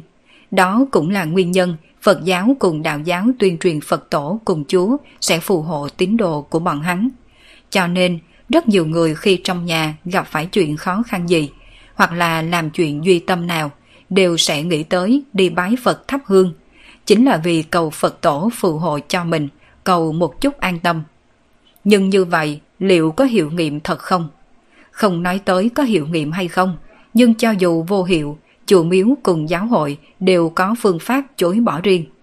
Cái gì không thành tâm, cái gì lâm thời nước tới chân mới nhảy, không có tác dụng, mọi thứ đều có thể bỏ qua một bên. Nếu như sau khi đưa bé nhà lão Đồng biến thành kẻ ngu si mới đầu nhập vào vòng tay của Chúa, Phó Thiên Dưỡng cũng không cần tránh né người nhà này, trực tiếp nói một câu. Thời gian các người thờ phụng Chúa quá là ngắn, hoặc là bởi vì gặp phải sự tình mới nghĩ tới Chúa, căn bản không thành tâm. Mấy lý do này liền xua đuổi người ta đi. Nhưng người nhà lão Đồng cũng không phải là loại tình huống này. Ngược lại, ông nội của đứa bé cũng chính là Đồng Văn Đống, đã vào giáo hội từ rất sớm, thờ phụng Chúa, xem như là một nhóm tín đồ sớm nhất ở Thượng Hải. Mặt khác, con trai cùng con dâu của Đồng Văn Đống đều thờ phụng Chúa. Có thể nói một nhà này đều là tín đồ của Chúa. Dưới tình huống như vậy, cháu trai của Đồng Văn Đống đột nhiên biến thành kẻ si ngốc. Điều này làm cho Phó Thiên Dưỡng giải thích ra sao? Chúa không phù hộ tín đồ trung thực nhất của hắn ư? Nếu như chuyện nhà họ Đồng truyền đi, nhất định sẽ tạo thành ảnh hưởng nhất định đối với tín đồ, sẽ xem xét Chúa có thực sự đáng thờ phụng hay không. Nhất là những tín đồ mới vừa vào giáo hội không bao lâu, hoặc là các tín đồ đang xem chừng chuẩn bị nhập giáo. Tình huống bình thường, hôm nay là ngày đầu tiên Phương Minh tới. Phó Thiên Dưỡng bọn họ tuyệt đối sẽ không để người nhà họ Đồng xuất hiện. Đã nên sắp xếp tốt từ trước. Cho nên người nhà họ Đồng xuất hiện ở cửa giáo đường hiển nhiên là có chút không đúng. Ánh mắt của Phương Minh bỗng rơi vào trên người đám người Phó Thiên Dưỡng, chẳng qua rất nhanh liền thu hồi. Hẳn là thần tử điện hạ đã phát giác ra đi. Tôi thấy James lẩm bẩm cái gì bên cạnh thần tử, nhất định là đã biết rồi. Chẳng qua lão phó ông cũng thấy đó, James có coi thần tử thành cây cỏ cứu mạng. Nếu như thần tử không có được chỉ lệnh của Vatican, James sẽ ân cần như vậy sao? Phó Thiên Dưỡng nhíu mày không nói. Tuy rằng hắn là tín đồ trung thực, nhưng tương tự chính hắn cũng không muốn giao ra quyền phụ trách giáo hội. Chuyện này không vẹn vẹn liên quan tới hắn, mà còn liên quan đến toàn bộ giáo hội phương Đông. Quan trọng nhất là cấp trên cũng sẽ không đáp ứng. Nghĩ đến cấp trên, trên mặt Phó Thiên Dưỡng một lần nữa hiện ra nghi hoặc. Chuyện thần tử giáo hội phương Tây đến đây, hắn đã báo lên trên. Hơn nữa cho dù không báo cáo, Vatican được xem như là một quốc gia. Thần tử chẳng khác nào một vương tử. Vương tử nhập cảnh, cấp trên không thể nào không nhận được tin tức. Thế nhưng, sau khi hắn báo lên trên ba ngày trước, đến bây giờ cấp trên vẫn chưa hồi đáp. Điều này khiến cho hắn không nắm chắc được nên lấy thái độ gì mà đối đãi cùng với thần tử. Ánh mắt của Phương Minh một lần nữa rơi vào nơi cửa giáo đường. Mà giờ khắc này, Đồng Văn Đống cũng mang theo người nhà đi vào trong giáo đường, nhìn Phương Minh đứng phía trên kia. Đồng Văn Đống không hề nghĩ ngợi, trực tiếp quỳ xuống. Thần tử điện hạ, van cầu người, mau cứu tín đồ trung thực của người đi. Đồng Văn Đống vừa đến liền quỳ xuống mở miệng nói. Những tín đồ khác trong giáo đường lại không kinh ngạc mấy, bởi vì một màn này đã sớm nằm trong dự liệu của mọi người. Thậm chí không ít tín đồ còn mang theo hy vọng, đưa mắt nhìn hướng Phương Minh. Bởi vì người này thế nhưng lại là thần tử, là chúa chuyển thân, không chừng thật sự có thể giải quyết vấn đề cháu trai của nhà lão Đồng. Phương Minh trầm mặc, ngay khoảnh khắc trước khi Đồng Văn Đống quỳ xuống, con mắt nhìn về vị trí đám người Phó Thiên Dưỡng. Động tác nhỏ này không thể tránh được ánh mắt của hắn. Điều này đã nói lên, sở dĩ người nhà họ Đồng xuất hiện ngay lúc này là vì được người khác bày mưu tính kế. Phương Minh không có đoán nhầm, ánh mắt của Đồng Văn Đống là nhìn về Triệu Nham Tâm. Bởi vì sở dĩ hắn dẫn theo người nhà mình xuất hiện ở nơi này ngay vào lúc này, chính là do nhận lấy Triệu Nham Tâm bày mưu tính kế. Đồng Văn Đống là tín đồ sớm nhất, đã đầu nhập vào vòng tay của Chúa ngay từ thời gian sớm nhất. Hắn tự nhận bản thân vô cùng thành kính đối với Chúa. Thế nhưng sau khi cháu của hắn đột nhiên biến thành kẻ si ngu, Chúa vạn năng trong lòng hắn lại không hề che chở người nhà của hắn. Tín ngưỡng của Đồng Văn Đống đối với Chúa cũng bắt đầu chậm rãi giảm bớt. Tự mình trung thành với Chúa như vậy, người một nhà đều thờ phụng Chúa, nhưng Chúa đâu rồi, lại không thể che chở cháu của mình. Trong lòng Đồng Văn Đống tự nhiên sẽ xuất hiện biến hóa. Còn sở dĩ hắn sẽ xuất hiện ngay vào lúc này, không phải cảm thấy thần tử có thể trị hết bệnh cho cháu mình, mà là vì lời hứa của Triệu Nham Tâm. Triệu Nham Tâm là người phụ trách giáo hội ở thành phố Thượng Hải này. Mặc dù chỉ là một người phụ trách giáo hội, nhưng quyền lực trên tay hắn lại rất là lớn. Việc kinh doanh của giáo đồ, tín đồ hiến cho, còn có tiền lương của giáo chức nhân viên. Quyền lực trên tay Triệu Nham Tâm giống hệt với trụ trì của các chùa miếu trước đây, căn bản người ngoài không có tưởng tượng được. Mấy năm nay vì chữa bệnh cho cháu mình, người một nhà Đồng Văn Đống xấp xỉ xài hết tích xúc trong nhà. Mà Triệu Nham Tâm đồng ý sau chuyện lần này sẽ sắp xếp cho con trai cùng con dâu của hắn một công việc béo bở ở giáo hội. Mặt khác còn có thể hiệu triệu tín đồ quyên tiền chữa bệnh cho cháu trai hắn. Trước mặt cháu mình cùng với tiền bạc, Đồng Văn Đống lựa chọn cúi đầu. Đương nhiên cũng có liên quan một chút oán hận Chúa trong lòng. Thần tử điện hạ tôn kính, van cầu ngài mau cứu cháu trai tôi. Thằng bé chính là tín đồ trung thực của ngài, đã từng được cha xứ tẩy lễ. Nghe lời Đồng Văn Đống nói, lại cảm thụ được ánh mắt của các tín đồ khác, Phương Minh không nói thêm gì, chỉ ra hiệu cho con dâu của Đồng Văn Đống đưa đứa bé kia lên trên. Người bạn nhỏ, em tên là gì? Phương Minh nhìn cháu trai của Đồng Văn Đống, trên mặt tràn đầy dáng tươi cười, chỉ có điều đứa bé chỉ hướng về phía hắn rồi si ngốc cười khúc khích. Con dâu của Đồng Văn Đống vội vàng tiếp lời. Thần tử điện hạ, con của tôi tên là Đồng Bổng Bổng. Đồng Bổng Bổng. Đưa tay đặt trên đầu đứa bé, trong lòng của Phương Minh đã có suy đoán. Đứa bé đột nhiên biến thành kẻ si ngốc, trên y học không tìm được nguyên nhân. Đó là bởi vì đứa bé không phải xảy ra vấn đề trên thân thể, mà là vì hồn phách của đứa bé đã phủ kín bụi bặm. Phật giáo có một câu hiết ngữ nổi danh, đến từ chính Thiền Tông Lục Tổ Huệ Năng.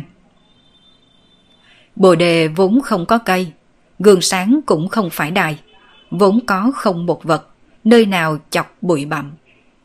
Bài thơ này đã phản lại một đại sư thần tú khác. Thân là cây bồ đề, tâm như tấm gương sáng, lúc nào cũng cần lau, chớ khiến chọc bụi bặm. Về hai bài thơ này, Phật giáo có rất nhiều cách giải thích. Dựa theo thần tú đã nói, muốn giữ vững bản tâm như gương sáng, vậy sẽ phải thời thời khắc khắc tu luyện bản tâm mình, chớ khiến cho bản tâm của mình bị những thứ khác che phủ. Mà Lục Tổ Huệ Năng thì càng hơn một bậc. Mọi thứ vốn có đều là hư vô, làm sao sau lại có bụi bặm? Đây là một loại siêu thoát trên cảnh giới. Chẳng qua trong mắt của Phương Minh, thơ của thần tú nhắc tới một điểm, đó chính là tâm như gương sáng, trên thực tế cũng chỉ là hồn phách. Hồn phách của một người đại biểu cho bản tâm của một người. Bản tâm đã bị ô nhiễm cũng sẽ dẫn tới hồn phách bị ô nhiễm. Hồn phách là căn bản của một người, mà dưới tình huống bình thường, hồn phách của rất nhiều người đều không gặp chuyện gì. Lạc hồn cùng mất hồn rốt cuộc là số ít, chỉ khi nào lạc hồn hoặc là mất hồn tạo thành ảnh hưởng mới là đáng sợ. Nhưng ngoài ra còn có một loại tình huống, đó chính là hồn phách bị ô nhiễm. Hồn phách bị ô nhiễm cũng sẽ tạo thành một loạt vấn đề. Chỉ có điều mấy vấn đề này nhỏ hơn rất nhiều so với lạc hồn, biến thành kẻ si ngốc giống Đồng Bổng Bổng thật sự là rất hiếm thấy. Phần lớn hồn phách bị ô nhiễm mang đến tình trạng trí nhớ suy giảm, tốc độ phản ứng của thân thể giảm xuống, tính tình hay thay đổi, thậm chí còn có già nua si ngốc các loại tình huống khác. Về phần dưới tình huống nào gặp phải hồn phách bị ô nhiễm, phạm vi này cũng rất là rộng. Có khả năng nhất tạo thành hồn phách bị ô nhiễm là khi giao thoa về tình yêu. Bởi vì vào lúc đó, độ phù hợp giữa hồn phách cùng thân thể là thấp nhất, rất dễ dàng bị một nửa khác ảnh hưởng. Cổ ngữ có câu nói, trên đầu chữ sắt có cây đao. Nếu sinh hoạt trên phương diện kia quá nhiều, sẽ dẫn đến thân thể suy nhược, sức phản ứng giảm xuống, tính tình cũng xuất hiện biến hóa. Kỳ thực cũng là vì hồn phách bị ô nhiễm. Chẳng qua Phương Minh cũng biết, một đứa bé như Đồng Bổng Bổng đương nhiên không phải bởi vì nguyên nhân này dẫn tới hồn phách bị ô nhiễm, nhất định là bởi vì nguyên nhân khác. Chẳng qua là vì nguyên nhân gì hắn cũng không cần phải miệt mài theo đuổi. Hồn phách bị ô nhiễm cũng không phải chuyện khó giải quyết gì, nhất là khi hắn có nước thánh vinh diệu. Nước thánh giáo hội có một loại tác dụng vô cùng đặc thù, đó chính là tẩy rửa hồn phách. Đây cũng là nguyên nhân giáo hội có thể trở thành giáo phái lớn nhất thế giới, vì những tôn giáo lớn khác không có nước thánh. Nếu muốn tẩy rửa hồn phách, chỉ có thể dựa vào tự thân tu luyện. Cho nên, lần này đám người Phó Thiên Dưỡng muốn dựa vào đứa bé này đã kích danh tiếng của Phương Minh, sợ rằng là muốn tự lấy đá đập vào chân mình rồi. Trầm ngâm một lát, Phương Minh đưa tay tiếp tục đặt trên đầu của đứa bé, chậm rãi nói. Đứa nhỏ này bị ma quỷ nguyền rủa, vốn đã sớm phải rời khỏi. Chỉ là bởi vì trong lòng các người tin phụng Chúa, Chúa che chở cho nó, cho nên có thể sống cho tới bây giờ. Lời của Phương Minh vừa ra, nét mặt không ít tín đồ trở nên cổ quái, mà Triệu Nham Tâm thì thầm mắng một câu, quá vô sĩ. Đúng vậy, Triệu Nham Tâm dự định lợi dụng Đồng Bổng Bổng đã kích danh tiếng của Phương Minh. Nhưng bây giờ Phương Minh nói một câu, con của các người nên chết từ sớm, chỉ là bởi vì có Chúa che chở mới có thể sống đến bây giờ. Mặc dù biết lời này là vô nghĩa, nhưng mấu chốt là bọn hắn căn bản không phản bác được. Thần tử điện hạ chính là thần tử điện hạ. Câu trả lời này thật đúng là tuyệt vời. Nhìn bọn hắn còn có thể làm sao? Trêm ngược lại mang trên mặt nét kính phục nhìn về Phương Minh. Hắn thấy bản lĩnh trợn tròn mắt nói dối của thần tử điện hạ thật là lợi hại. Bất kể là Triệu Nham Tâm thầm mắng Phương Minh vô sĩ, hay là James mang nét mặt bội phục, thậm chí là những người đang có tâm tư khác. Nhưng khi nghe Phương Minh nói câu tiếp theo, tất cả những người này đều bị trấn trụ. Chẳng qua, ông là tín đồ của Chúa. Sự trung thành của các ông đối với Chúa, Chúa đã nhìn thấy. Với tư cách là Chúa chuyển thế, ngày hôm nay tôi thay mặt Chúa xua tan ma quỷ nguyền rủa trên người đứa bé, khiến đứa bé trở lại bình thường. Những lời này của Phương Minh khiến cho hiện trường lập tức lặng ngắt như tờ. Trêm há hốc miệng, cả người ngơ ngẩn ngây ngốc. Lúc trước hắn còn cảm thấy thần tử điện hạ phản ứng quá nhanh, bản lĩnh trợn mắt nói dối rất là lợi hại, có thể hóa giải bẫy rập của đám người Phó Thiên Dưỡng đơn giản như vậy, sao bây giờ lại chui vào. Còn đám người Triệu Nham Tâm cũng mang nét mặt khiếp sợ. Lúc trước còn cảm thấy thần tử quá là vô sĩ, nhưng đối mặt chiêu số vô sĩ như vậy của thần tử, bọn họ cũng không thể làm được gì. Nhưng trong nháy mắt, đối phương nói ra mấy lời mạnh miệng như thế, lại chủ động nhảy vào cái bẫy mà bọn hắn đã thiết kế sẵn từ trước. Thần tử điện hạ. Nét mặt của Đồng Văn Đống tràn đầy nghi ngờ nhìn về Phương Minh. Chẳng qua là hắn muốn có được lợi ích mà Triệu Nham Tâm đã hứa hẹn. Đối với bệnh của cháu trai mình, hắn hoàn toàn không ôm hy vọng. Cho nên, nghe được lời nói của Phương Minh cũng không kinh hỉ. Ngược lại, cả người rơi vào trạng thái ngơ ngác.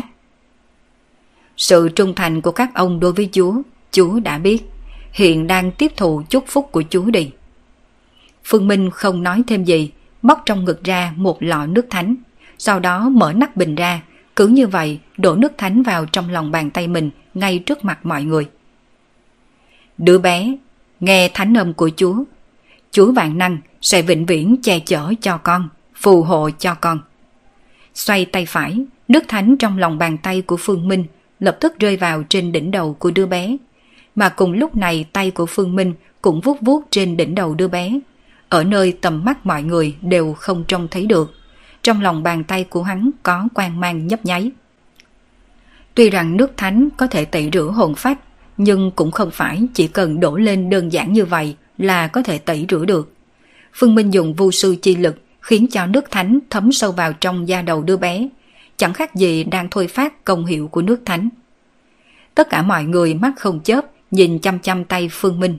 Đương nhiên, cũng chính bởi vì nhìn chăm chăm tay của Phương Minh, cho nên cũng chẳng khác nào đang nhìn đầu của đứa bé. Trong tầm mắt của bọn hắn có thể thấy rõ ràng, theo bàn tay Phương Minh nhu động, nụ cười ngớ ngẩn trên mặt đứa bé từ từ giảm, càng ngày càng ít. Đến sau này, nụ cười trên mặt hoàn toàn biến mất, thay vào đó là mê man. Cậu bé, còn không mau mau tỉnh lại đi, tránh khỏi ràng buộc. Giọng nói êm ái của Phương Minh rơi vào trong tai của tất cả mọi người tại đây. Nhưng mà bọn họ lại không biết, thanh âm này truyền vào trong tai của bọn hắn rất nhẹ nhàng, nhưng truyền vào trong tai đứa bé thì không thua gì sấm sét. Thân thể đứa bé run rẩy vài cái, đến sau này đột nhiên oa một tiếng khóc rống. Nghe được tiếng khóc, các tín đồ ở đây hơi nghi hoặc một chút, nhưng người nhà Đồng Văn Đống nghe tiếng khóc này, thân thể nguyên một đám run rẩy theo, trên mặt lộ ra vẻ kích động vô cùng. Nguyên nhân khiến cho bọn họ kích động không phải bởi vì điều gì khác, mà chính bởi vì tiếng khóc này. Từ sau khi đứa bé đột nhiên choáng váng si ngốc, qua nhiều năm như vậy cho tới bây giờ vẫn chưa từng khóc lấy một lần. Cho dù ngã xuống cũng đều mang một bộ dạng cười khúc khích. Thậm chí có một lần cha của đứa bé đánh mạnh đứa bé mấy cái, nhưng mà đứa bé này vẫn cười khúc khích, hơn nữa còn cười vô cùng hài lòng. Cho nên bây giờ nghe được tiếng khóc của đứa bé, người nhà Đồng Văn Đống mới trở nên kích động như vậy. Bởi vì tiếng khóc này đối với bọn hắn mà nói, chẳng khác nào hạn hán đã lâu nay gặp mưa rào, trong nháy mắt thẩm thấu nội tâm. Tại sao nghe đứa bé khóc? người nhà lão Đồng lại kích động như vậy, không thể hiểu được.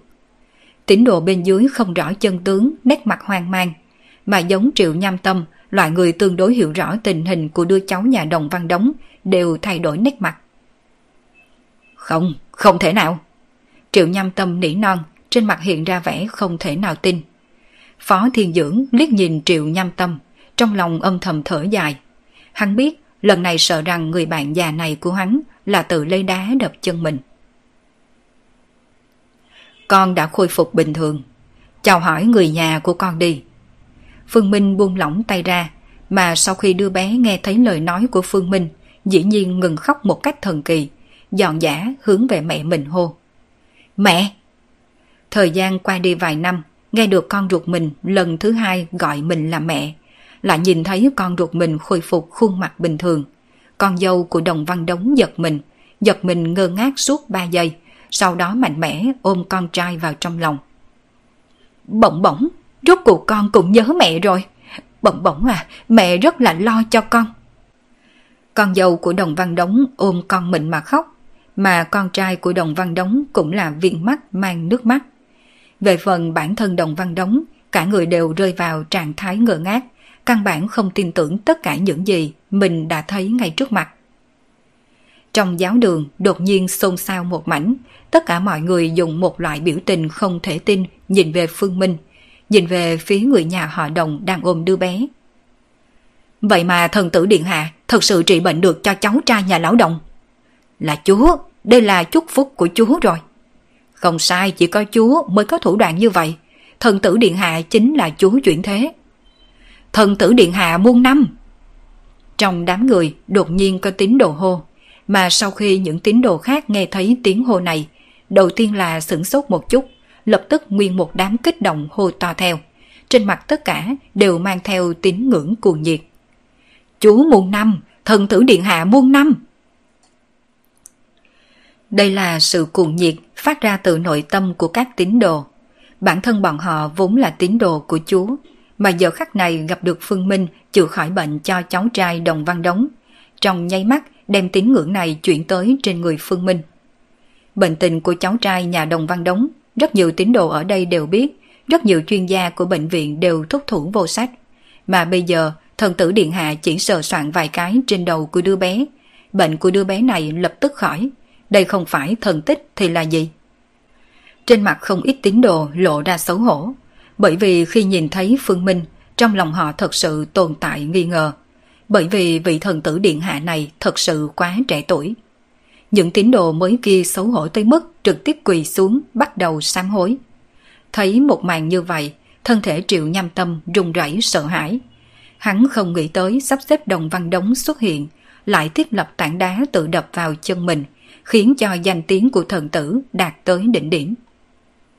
Triệu Nham Tâm không thể tin. Suốt vài chục năm qua, trong lòng hắn sớm đã không còn sự kính nể đối với Chúa, đã bị quyền lực và tài phú che mắt.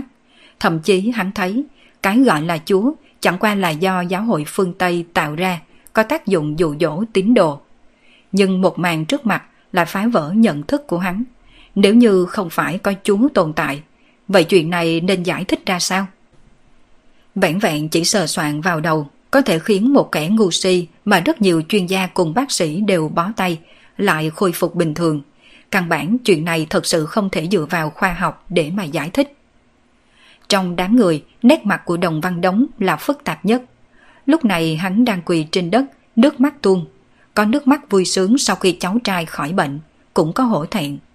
Hắn mang theo cháu trai tới, căn bản không phải trông cậy vào thần tử điện hạ có thể chữa khỏi bệnh cho cháu trai mình, chỉ muốn lấy được lợi ích mà Triệu Nham Tâm đã hứa hẹn. Nói theo một ý nghĩa nào đó, hắn đã phản bội Chúa. Nhưng mặc dù như vậy, Chúa vẫn không hề từ bỏ hắn. Thần tử điện hạ vẫn trị bệnh cho cháu trai của hắn. Quan trọng hơn chính là vừa rồi thần tử điện hạ cũng nói cháu của hắn bị ma quỷ nguyền rủa. Thế nhưng Chúa cũng không vứt bỏ hắn. Nếu như không phải có Chúa che chở, cháu của hắn đã chết từ rất sớm rồi. Nếu như bệnh của cháu mình không được chữa khỏi, hẳn là Đồng Văn Đống sẽ không tin tưởng cách nói này. Nhưng bây giờ bệnh tình của cháu mình thật sự tốt, vậy đã nói rõ những lời thần tử điện hạ nói là sự thật. vẫn là tự mình hiểu nhầm Chúa. Nghĩ tới đây, trong lòng của Đồng Văn Đống liền cảm thấy vạn phần hổ thẹn. Ánh mắt liếc sang Triệu Nham Tâm cách đó không xa, đang mang trên mặt vẻ khiếp sợ vô tận. Trong lòng của hắn đột nhiên có quyết đoán. Đồng Văn Đống dập mạnh đầu xuống đất. Tiếng vang kia trong nháy mắt khiến cho đám người vốn đang sợ hãi thán phục rối rít, đều đưa mắt nhìn về hắn. Trên mặt không ít người lộ ra nghi hoặc. Cho dù lão Đồng thật sự rất kích động, muốn ngỏ ý cảm ơn với thần tử điện hạ, cũng không cần kích động như vậy chứ. Đây cơ hồ đều giống như tự mình hại mình rồi. Trong số đám người ở đây, duy chỉ có Triệu Nham Tâm sau khi thấy hành động của Đồng Văn Đống, trong nháy mắt sắc mặt tái nhợt. Có thể trở thành người phụ trách giáo hội tại Thượng Hải, Triệu Nham Tâm tự nhận bản thân mình không phải người ngu ngốc. Rõ ràng Đồng Văn Đống này bởi vì hổ thẹn nên mới làm ra hành động như thế. Mà sau khi dập đầu, Đồng Văn Đống sẽ làm gì? Hầu như không cần nghĩ, trong lòng Triệu Nham Tâm cũng rõ ràng. Cho nên hắn tuyệt đối không thể khiến Đồng Văn Đống nói ra chân tướng của chuyện này. Nhất là hiện nay, khi đám tín đồ đang điên cuồng sùng bái thần tử. Lão Đồng à, bệnh của cháu trai ông đã được thần tử điện hạ trị rồi. Đây là một chuyện vô cùng tốt đẹp. Thần tử điện hạ nói đây là Chúa che chở người nhà các ông. Tôi cảm thấy hẳn là sự trung thành của ông đã được Chúa khảo nghiệm. Kế tiếp có thể trở thành giáo chức nhân viên, càng kính dân nhiều hơn vì Chúa. Triệu Nham Tâm trực tiếp mở miệng hô. Hắn đây là đang ám chỉ cho Đồng Văn Đống. Bệnh của cháu trai ông tốt rồi. Sau này tôi lại sắp xếp thêm vài công việc ổn định cho người một nhà các ông. Do đó, ông đừng nói đến âm mưu ban đầu của chúng tôi. Đây là một cục diện đôi bên cùng có lợi. Nhưng mà Triệu Nham Tâm lại đánh giá thấp quyết tâm sám hối của Đồng Văn Đống. Một nhà Đồng Văn Đống đều là tín đồ của giáo hội. Có thể nghĩ, ngay từ đầu, Đồng Văn Đống đã trung tâm với Chúa ra sao. Chỉ là hiện tại, phải lựa chọn giữa Chúa cùng người nhà. Hắn đã lựa chọn người nhà. Thế nhưng, bây giờ bệnh của cháu trai hắn tốt rồi. Trong lòng hắn ngoại trừ sám hối thì không cầu gì khác. Triệu giáo chủ, cảm ơn ý tốt của ông. Chẳng qua người có tội giống như tôi đã không còn tư cách được làm việc thay Chúa. Đồng Văn Đống lắc đầu, mà lời của hắn khiến cho hiện trường một mảnh xôn xao. Toàn bộ tín đồ đều dùng nét mặt nghi hoặc nhìn về Đồng Văn Đống. Không biết vì sao Đồng Văn Đống sẽ nói lời này. Các anh chị em, Chúa nhân từ không gì sánh được. Thần tử điện hạ là người khoan dung rộng lượng. Nhưng tôi, Đồng Văn Đống, lại không phải là người. Dĩ nhiên nghi vấn Chúa nhân từ. Vì lợi ích của bản thân, âm mưu đối phó thần tử điện hạ. Tôi là tội nhân, đã không còn mặt mũi đối diện với Chúa. Lời của Đồng Văn Đống vừa ra, tín đồ xung quanh một mảnh xôn xao. Không biết Đồng Văn Đống nói cái gì. Mà con trai cùng con dâu của Đồng Văn Đống cũng đều không hiểu. Hiển nhiên, Đồng Văn Đống cũng không nói giao dịch giữa hắn và Triệu Nham Tâm cho mọi người biết. Đáng chết! Lão Phó à, tôi nên làm gì đây? Mặt của Triệu Nham Tâm xám như tro tàn, hắn biết vấn đề này không dối gạt được, buộc lòng phải nhỏ giọng cầu cứu Phó Thiên Dưỡng. Lúc trước, tôi đã nói với ông rồi, không nên làm mấy chuyện mờ ám này. Hiện nay Đồng Văn Đống nói giao dịch giữa các ông ra, ông cảm thấy ông còn có thể ngồi yên trên vị trí người phụ trách Thượng Hải này sao? Phó Thiên Dưỡng cũng bất đắc dĩ. Lần này chỉ sợ bạn tốt của mình phải rời khỏi giáo hội rồi. Thần tử được đông đảo tín đồ tin phục tôn thờ, không phải là người bọn hắn có thể chống. Anh chị em, mọi người đều biết cháu của tôi bị bệnh rất là nhiều năm. Rất nhiều bác sĩ cùng chuyên gia đều đã xem qua, đều thúc thủ vô sách. Mà cả nhà tôi đều là tín đồ trung thành của Chúa. Cháu trai bị bệnh, trong lòng tôi có chút oán giận Chúa. Cảm thấy Chúa cũng không được như đám cha xứ tuyên truyền, sẽ che chở tín đồ. Cho nên sự trung thành của tôi đối với Chúa đã có dao động.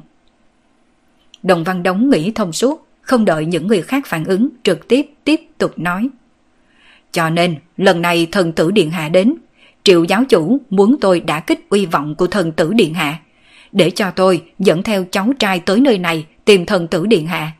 Nếu như thần tử điện hạ không cách nào chữa khỏi bệnh cho cháu trai tôi, đây chính là một đả kích lớn đối với uy vọng của thần tử điện hạ. Mà sau khi chuyện thành, Triệu giáo chủ đã đồng ý với tôi, có thể sắp xếp cho con cùng với con dâu tôi đảm nhiệm chức vị quan trọng bên trong giáo hội. Sau khi Đồng Văn Đống nói xong câu cuối, toàn bộ tín đồ đều dùng một loại ánh mắt không thể tưởng nhìn về Triệu Nham Tâm. Toàn bộ giáo hội phương Đông cũng không có bao nhiêu giáo chủ, mà họ Triệu lại vừa lúc ở Thượng Hải. Có thể nói ở Thượng Hải cũng chỉ có một giáo chủ là Triệu Nham Tâm. Triệu Nham Tâm xanh mặt, không nói một lời, bởi vì lúc này bất kể hắn nói ra sao cũng không có ích gì. Vẻ mặt của những tín đồ đầy nghi hoặc cùng khó hiểu, chẳng qua cũng không thiếu người lộ ra biểu tình bỗng nhiên tỉnh ngộ. Bởi vì ân oán gút mắt giữa Vatican cùng giáo hội trong nước, kỳ thực trong lòng không ít tín đồ cũng rõ ràng. Thế nhưng biết là biết, điều này không có nghĩa bọn họ có thể tiếp nhận. Nếu như nói không có một màn được coi là kỳ tích lúc trước, bọn họ còn có thể tha thứ cho Triệu Nham Tâm. Nhưng nhìn thấy một màn này, trong lòng bọn họ đã cho rằng Phương Minh chính là Chúa chuyển thế, là Chúa phái tới cầu khẩn che chở vì bọn họ. Thế nhưng thế nào lại cho phép có người bày mưu nhằm vào trên người Phương Minh? Trong nháy mắt, ánh mắt của những tín đồ nhìn về Triệu Nham Tâm mang theo vẻ bất thiện. Phương Minh cũng liếc mắt nhìn Triệu Nham Tâm, chẳng qua rất nhanh đã thu hồi ánh mắt. Trên mặt lần thứ hai bắt đầu hiện ra nụ cười từ ái, nhìn Đồng Văn Đống quỳ trên mặt đất, nét mặt sám hối. Chúa có mặt khắp nơi, cũng không gì không thể. Chúa đối với mọi thứ trên thế gian đều rõ như lòng bàn tay, mà Chúa cũng là thiện lương cùng nhân từ, không sợ các người phản bội Chúa, nhưng Chúa vẫn lựa chọn khoan thứ cho các người, nguyện ý chuộc tội thay người. Lời Phương Minh vừa ra, Đồng Văn Đống càng thêm cảm động cùng hối hận. Cũng đúng, thần tử điện hạ có thể làm ra kỳ tích như vậy, chữa trị khỏi bệnh cho cháu trai mình, nhất định thần tử điện hạ cũng biết nội tình bên trong. Nhưng mặc dù như thế, thần tử điện hạ vẫn lựa chọn cứu trị, không phải là vì nhân từ hay sao? Chúa nhân từ của con, con nguyện ý cả đời phụng dưỡng Chúa, sám hối trước mặt Chúa. Đồng Văn Đống kích động lần thứ hai dập đầu. Phương Minh mỉm cười tiến lên vuốt đầu Đồng Văn Đống, ánh mắt nhìn xung quanh hiện trường, tiếp tục nói. Chúa nói, trên đời này ai chưa từng có sai, nhưng chỉ cần chịu hối cải, Chúa sẽ che chở như cũ, bởi vì Chúa triều mến thế nhân. Amen. Theo Phương Minh làm dấu tay giáo hội thường dùng nhất, toàn bộ tín đồ cũng làm theo dấu tay này, thì thầm. Chúa nhân từ của con, amen. Trêm đứng sau lưng Phương Minh thấy một màn này, trên mặt phủ đầy vẻ khâm phục. Không hổ là thần tử điện hạ, trong nháy mắt liền thu phục được lòng tin của đông đảo tín đồ. Nhất là mấy lời cuối thật sự là lợi hại, đã chèn ép Triệu Nham Tâm lại nâng lên bản thân mình. Nhìn tín đồ cuồng nhiệt, Phó Thiên Dưỡng mở miệng. Hắn biết nếu như lúc này bản thân không mở miệng, đợi khi Phương Minh nắm giữ chủ động, đến lúc đó dựa vào chuyện của lão Triệu cướp giật quyền phụ trách của mấy người bọn hắn, rất có thể các tín đồ sẽ đồng ý. Thần tử điện hạ, trừ vị anh em, người tổng giám mục như tôi thật sự quá xấu hổ, vì không thể quản lý tốt để Triệu Nham Tâm làm ra chuyện này. Là tôi phụ sự kỳ vọng của mọi người, phụ sứ mạng của Chúa ban tặng cho tôi. Cho nên tôi xin từ chức vị tổng giám mục, sau này chuyên tâm phụng dưỡng Chúa. Lời Phó Thiên Dưỡng nói khiến cho toàn bộ tín đồ ngạc nhiên. Dưới cái nhìn của bọn họ, đây là chuyện do mình Triệu Nham Tâm làm, không hề liên quan gì tới phó giáo chủ. Căn bản, phó giáo chủ không cần phải tự nhận lỗi từ chức. Lúc trước còn có một chút tín đồ cảm thấy Triệu Nham Tâm đã bị Phó Thiên Dưỡng sai sử. Chẳng qua, bây giờ những tín đồ này đều bỏ đi ý nghĩ kia. Lấy lui làm tiếng sao? Phương Minh ngược lại hơi có thâm ý nhìn sang Phó Thiên Dưỡng. Chỉ là căn bản mấy người này cũng không biết dự định chân chính của bản thân mình là cái gì. Thưa mọi người, mọi người có ý tốt, tôi xin ghi khắc trong lòng. Nhưng lần này thật sự là do tôi thất trách, còn mời thần tử điện hạ xử phạt. Phó Thiên Dưỡng đưa mắt nhìn về Phương Minh. Hắn muốn từ trong mắt của đối phương thấy chút tin tức. Nhưng mà khiến cho hắn thất vọng là từ đầu cho tới cuối, trên mặt vị thần tử điện hạ trẻ tuổi này vẫn luôn mang bộ dáng tươi cười hiền lành. Con người càng yên tĩnh như giếng nước, không cách nào từ trong đó dò xét được một tia tin tức hữu dụng nào. Ánh mắt của Phương Minh nhìn về Phó Thiên Dưỡng, vừa cười vừa nói. Phó giáo chủ đã nói quá lời. Vấn đề này lại không liên quan gì đến ông. Hơn nữa, giáo hội phương Đông dưới sự quản lý của ông, những năm gần đây phát triển không ngừng, tín đồ cũng không ngừng tăng nhanh. Công lao của ông khi tôi còn ở Vatican đã hiểu rõ. Cho dù lần này có thật sự phạm sai lầm, nhưng cũng là công lớn hơn tội. Tín đồ tại đây nghe được lời nói của Phương Minh, trên mặt đều lộ ra mừng rỡ. Phó giáo chủ thật sự tận tâm tận lực vì giáo hội, cho nên nghe được thần tử điện hạ không trách tội phó giáo chủ, ngược lại còn khen thưởng phó giáo chủ. Đây là cục diện mọi người hy vọng có thể nhìn thấy nhất. Ngược lại với tư cách là người trong cuộc, Phó Thiên Dưỡng sửng sốt ngẩn ra, bởi vì thái độ của Phương Minh khác hẳn so với tưởng tượng của hắn. Trong suy nghĩ của Phó Thiên Dưỡng, Phương Minh đến từ Vatican, hơn nữa cho tới bây giờ, lịch đại giáo hoàng Vatican chưa từng tới phương Đông, cho nên ấn tượng ban đầu giữ vai trò chủ đạo. Hắn liền cảm thấy Phương Minh tới là lai giả bất thiện, lần này qua đây là để đoạt quyền. Cũng chính bởi vì có những suy nghĩ đó, cho nên sau khi Triệu Nham Tâm bị Đồng Văn Đống khai ra, Phó Thiên Dưỡng mới muốn ra sách lược lấy tiếng làm lùi. Bởi vì hắn biết rõ Phương Minh vừa đến nơi này, chỉ bằng James đã bị bọn họ tước mất quyền lực nhiều năm là không thể nào khống chế giáo hội, tất nhiên sẽ không đáp ứng chuyện hắn xin từ chức. Hắn chỉ tỏ thái độ cho các tín đồ xem, đương nhiên cũng đã chuẩn bị cẩn thận, phòng Phương Minh mượn cơ hội này để James đến nắm quyền. Nếu muốn để James nắm quyền, tất nhiên phải hỏi tội hắn, nhờ vào đó đã kích thanh danh của hắn cùng nâng James lên. Cho nên, lúc này Phương Minh không những không trách cứ, mà thái độ hoàn toàn khen thưởng, làm cho hắn thoáng giật mình, không biết nên phản ứng ra sao. Lần này không ít giáo chức nhân viên cùng tín đồ tới đây. Ngay trước mặt mọi người, tôi xin tuyên bố một tin tức. Xét thấy những năm gần đây, giáo chủ Phó Thiên Dưỡng đã cống hiến không ít vì giáo hội phương Đông. Do đó tôi đã đề nghị với giáo hoàng bệ hạ. Cuối cùng, giáo hoàng bệ hạ quyết định trao tặng chức tổng giám mục giáo hội phương Đông cho Phó Thiên Dưỡng, phụ trách toàn bộ công việc quản lý giáo hội phương Đông, để cho tôi chọn thời gian thích hợp tiến hành nghi thức chúc thánh. Phương Minh vừa nói ra những lời này, tất cả mọi người trên hiện trường giật mình suốt vài giây, dường như đều không thể tin vào tin tức này. Tín đồ của giáo hội phương Đông kỳ thực cũng biết một chút về mâu thuẫn giữa giáo hội cùng Vatican bên kia. Những năm gần đây, phó giáo chủ vẫn không thể danh chánh ngôn thuận trở thành tổng giám mục, không phải cũng là vì Vatican ngăn cản hay sao? Cho nên lúc này nghe được lời nói của Phương Minh, bọn họ mới có thể khiếp sợ như vậy, đến mức trong lúc nhất thời đều không kịp phản ứng. Các tín đồ khiếp sợ, người trong cuộc là Phó Thiên Dưỡng càng thêm khiếp sợ, bởi vì hắn nghĩ tới tất cả mọi trường hợp có thể xảy ra, thế nhưng lại không nghĩ tới loại kết quả trước mặt này. Thần tử từ Vatican tới, lại muốn tứ phong hắn làm tổng giám mục, hơn nữa còn phải đích thân chúc thánh cho hắn. Chúc thánh, đây là nghi thức cần phải có khi đảm nhiệm chức vị trên cấp bậc giáo chủ trong giáo hội. Có nghi thức chúc thánh, vậy có nghĩa chức vị tổng giám mục của hắn được Vatican bên kia tán thành. Chân chính xem như là người đứng đầu giáo hội phương Đông, có thể quang minh chính đại toàn quyền quản lý giáo hội. Nhưng điều này sao có thể? Mâu thuẫn giữa giáo hội phương Đông cùng phương Tây lớn như vậy, làm sao Vatican bên kia có thể đồng ý tứ phong chức vị tổng giám mục cho hắn, còn sai phái thần tử tự mình chúc thánh cho hắn? Phương Minh nhìn Phó Thiên Dưỡng ngẩn ngơ tại chỗ, khóe miệng hơi hơi cong. Đương nhiên Phó Thiên Dưỡng không biết, sở dĩ Vatican bên kia sẽ thông qua, đó là vì giao dịch giữa hắn cùng giáo hoàng Louis Vuitton. Giáo hội phương Tây muốn khống chế giáo hội phương Đông, cơ hồ là chuyện không thể nào.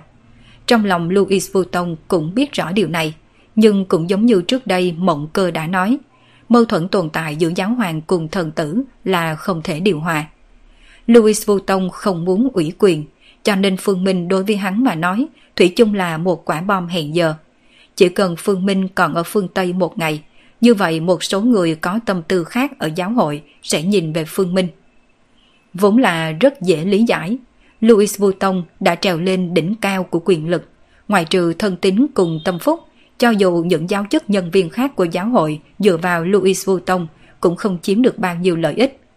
Nhưng nếu như những người này lựa chọn dựa vào Phương Minh, như vậy đợi ngày Phương Minh kế thừa vị trí giáo hoàng, những người này liền có công phò tá rộng, đến lúc đó luận công ban thưởng tất nhiên sẽ có hồi báo phong phú. Giống như hoàng triều thời cổ đại, rất nhiều hàn lâm học sĩ tình nguyện làm một học sĩ đông cung không có bao nhiêu du thủy cùng quyền lực. Làm như vậy là vì điều gì? Vì chính là đợi mai kia, sau khi thái tử đông cung lên ngôi, bọn họ có thể một bước lên mây, nhảy lên trở thành trọng thần triều đình, chạm tay có thể bỏng. Louis Vuitton không muốn nhìn thấy Phương Minh, mà Phương Minh lại chuẩn bị trở về phương Đông, cho nên hai người liền đạt thành hiệp nghị. Đó chính là từ nay về sau, giáo hội phương Đông giao cho Phương Minh. Mà nếu như không có tình huống đặc biệt gì, Phương Minh không được bước vào phương Tây, trừ phi là một số ngày lễ lớn long trọng của giáo hội, cần thần tử là hắn trình diện. Đây là một giao dịch hai bên cùng có lợi. Đối với Louis Vuitton, hắn vốn không thể xen vào giáo hội phương Đông, nhờ vào đó có thể ném Phương Minh đi thật xa. Đây là chuyện hắn ước gì có thể thực hiện. Mà đối với Phương Minh, hắn cũng chưa hề nghĩ tới khống chế giáo hội phương Tây. Nguyên nhân rất đơn giản, hận thù giữa giới tu luyện phương Đông cùng phương Tây quá là sâu. Nếu như hắn đảm nhiệm thân phận thần tử, chắc chắn phải đối mặt với sự tẩy chay của toàn bộ giới tu luyện trong nước, mà không chỉ là một nhà họ Mục. Nói cách khác, từ giờ trở đi, nếu giáo hội phương Đông bên này có chuyện gì cần Vatican bên kia phối hợp, Vatican đều sẽ đồng ý. Ban tặng chức vị tổng giám mục cho Phó Thiên Dưỡng, đồng thời chúc thánh cho hắn, trên thực tế cũng không phải Phương Minh cùng giáo hoàng Louis Vuitton đã thương lượng trước, mà là lúc này hắn lâm thời quyết định. Chẳng qua hắn tin tưởng Vatican bên kia sẽ không ngăn, chỉ cần báo tin tức lên trên, bên kia cũng sẽ đáp ứng. Chuyện này không thể nào, làm sao giáo hoàng lại đồng ý chúc thánh? Vatican bên kia không thể nào đáp ứng. James muốn phát điên, nếu như giáo hoàng có ban xuống dụ lệnh, vậy mấy năm nay hắn đợi ở đây là vì điều gì? Nếu như nói James muốn phát điên, như vậy lúc này Triệu Nhâm Tâm lại hối hận tới tím ruột. Hắn trăm phương ngàn kế thiết kế cái tròng này, không phải sợ nhóm người mình bị đoạt quyền. Nhưng bây giờ lão phó nhảy lên trở thành tổng giám mục danh chánh ngôn thuận, nếu sớm biết hắn còn thiết kế cay rắm. Triệu Nhâm Tâm đã hối hận, chẳng qua trong lòng của hắn cũng biết, mặc kệ lão phó có phải là tổng giám mục hay không, chuyện này cũng không có quan hệ gì với hắn rồi. Hắn thiết kế thần tử, đây là một chuyện không thể tha thứ trong giáo hội. Giáo hội đã triệt để không còn chỗ cho hắn dùng thần. Thậm chí, thần tử tứ phong chức vị tổng giám mục cho lão phó, nhất định lão phó sẽ muốn bánh ít đi, bánh quy lại. Thế nhưng phải làm sao mới có qua có lại được? Đương nhiên, chính là đưa mình ra cho thần tử trút giận. Nghĩ tới đây, trong lòng của Triệu Nham Tâm có chút phát lạnh. Mấy năm nay, hắn tham ô không ít tiền tài của giáo hội. Nếu như lão phó thật sự muốn tra mà nói, thì hắn tuyệt đối không thể nào chạy thoát. Phó Thiên Dưỡng không biết Phương Minh có chủ ý gì, thế nhưng hắn biết hắn không cách nào cự tuyệt.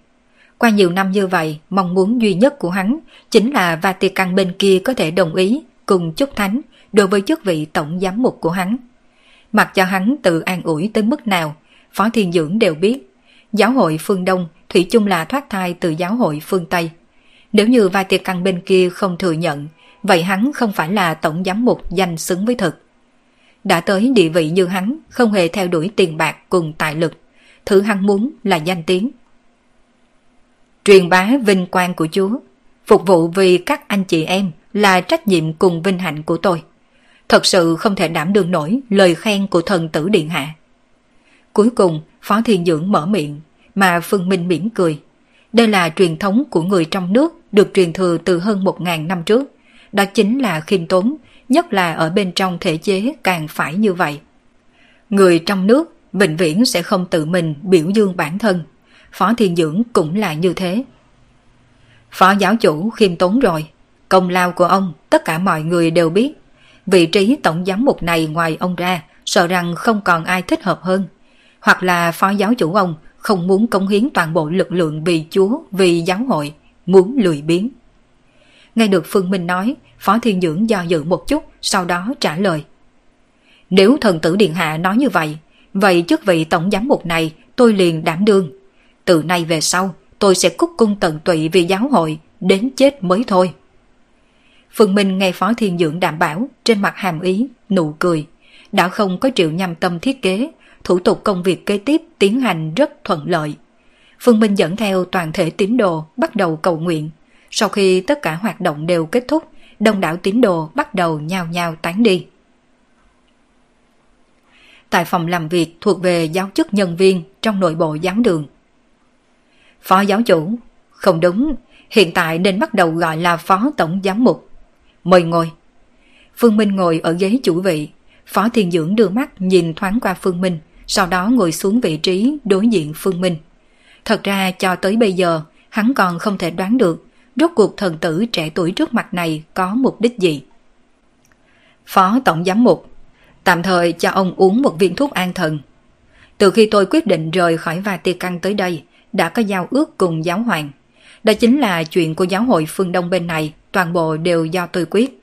Giáo hoàng sẽ dốc toàn lực phối hợp. Nghe được lời của Phương Minh, trên mặt Phó Thiên Dưỡng hiện ra khiếp sợ, bởi vì hắn không nghĩ tới vì sao giáo hoàng sẽ làm ra ước định như vậy cùng Phương Minh.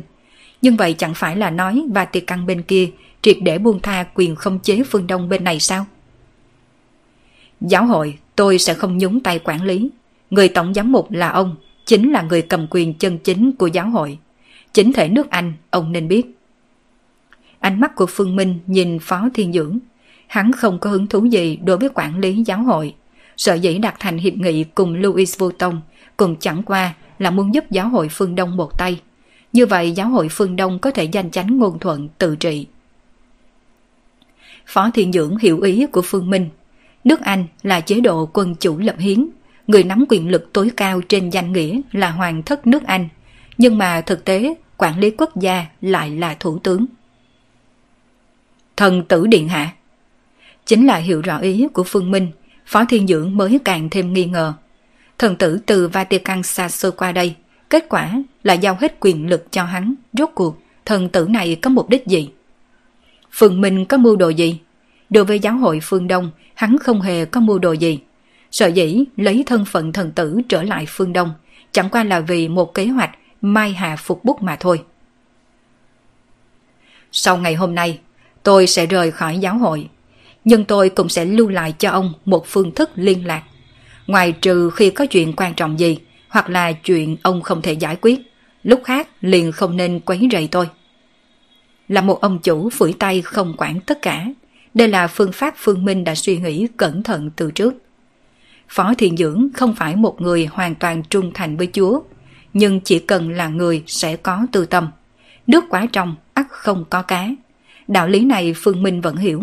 Những năm gần đây, Phó Thiên Dưỡng có thể dẫn theo giáo hội không ngừng phát triển. Điều này cũng đã chứng minh năng lực của hắn. Tôi sẽ quản lý giáo hội cho thật tốt, đem giáo hội phát dương quang đại. Không nhìn thấu suy nghĩ trong lòng Phương Minh, cuối cùng Phó Thiên Dưỡng chỉ có thể trả lời như thế. Đây là một loại đảm bảo. Phương Minh cười, nói chuyện cùng Phó Thiên Dưỡng vài câu, biết một chút hiện trạng của giáo hội phương Đông. Để lại hết giáo chức nhân viên của giáo hội do hắn dẫn tới đây. Sau đó hắn dẫn theo Alice đi ra khỏi giáo đường. Kết thúc tập một trăm lẻ tám của bộ truyện Đô Thị Siêu Cấp Vu Sư. Cảm ơn tất cả các bạn đã theo dõi. Diễn biến gì tiếp theo sẽ xảy ra đây? Mời các bạn đón nghe. Đừng quên đăng ký kênh, bật thông báo để được đón nghe sớm nhất. Còn nếu các bạn thấy hay thì hãy chia sẻ và donate ủng hộ để có kinh phí duy trì việc đọc. Thông tin donate thì có để ở dưới phần miêu tả. Xin cảm ơn các bạn rất nhiều.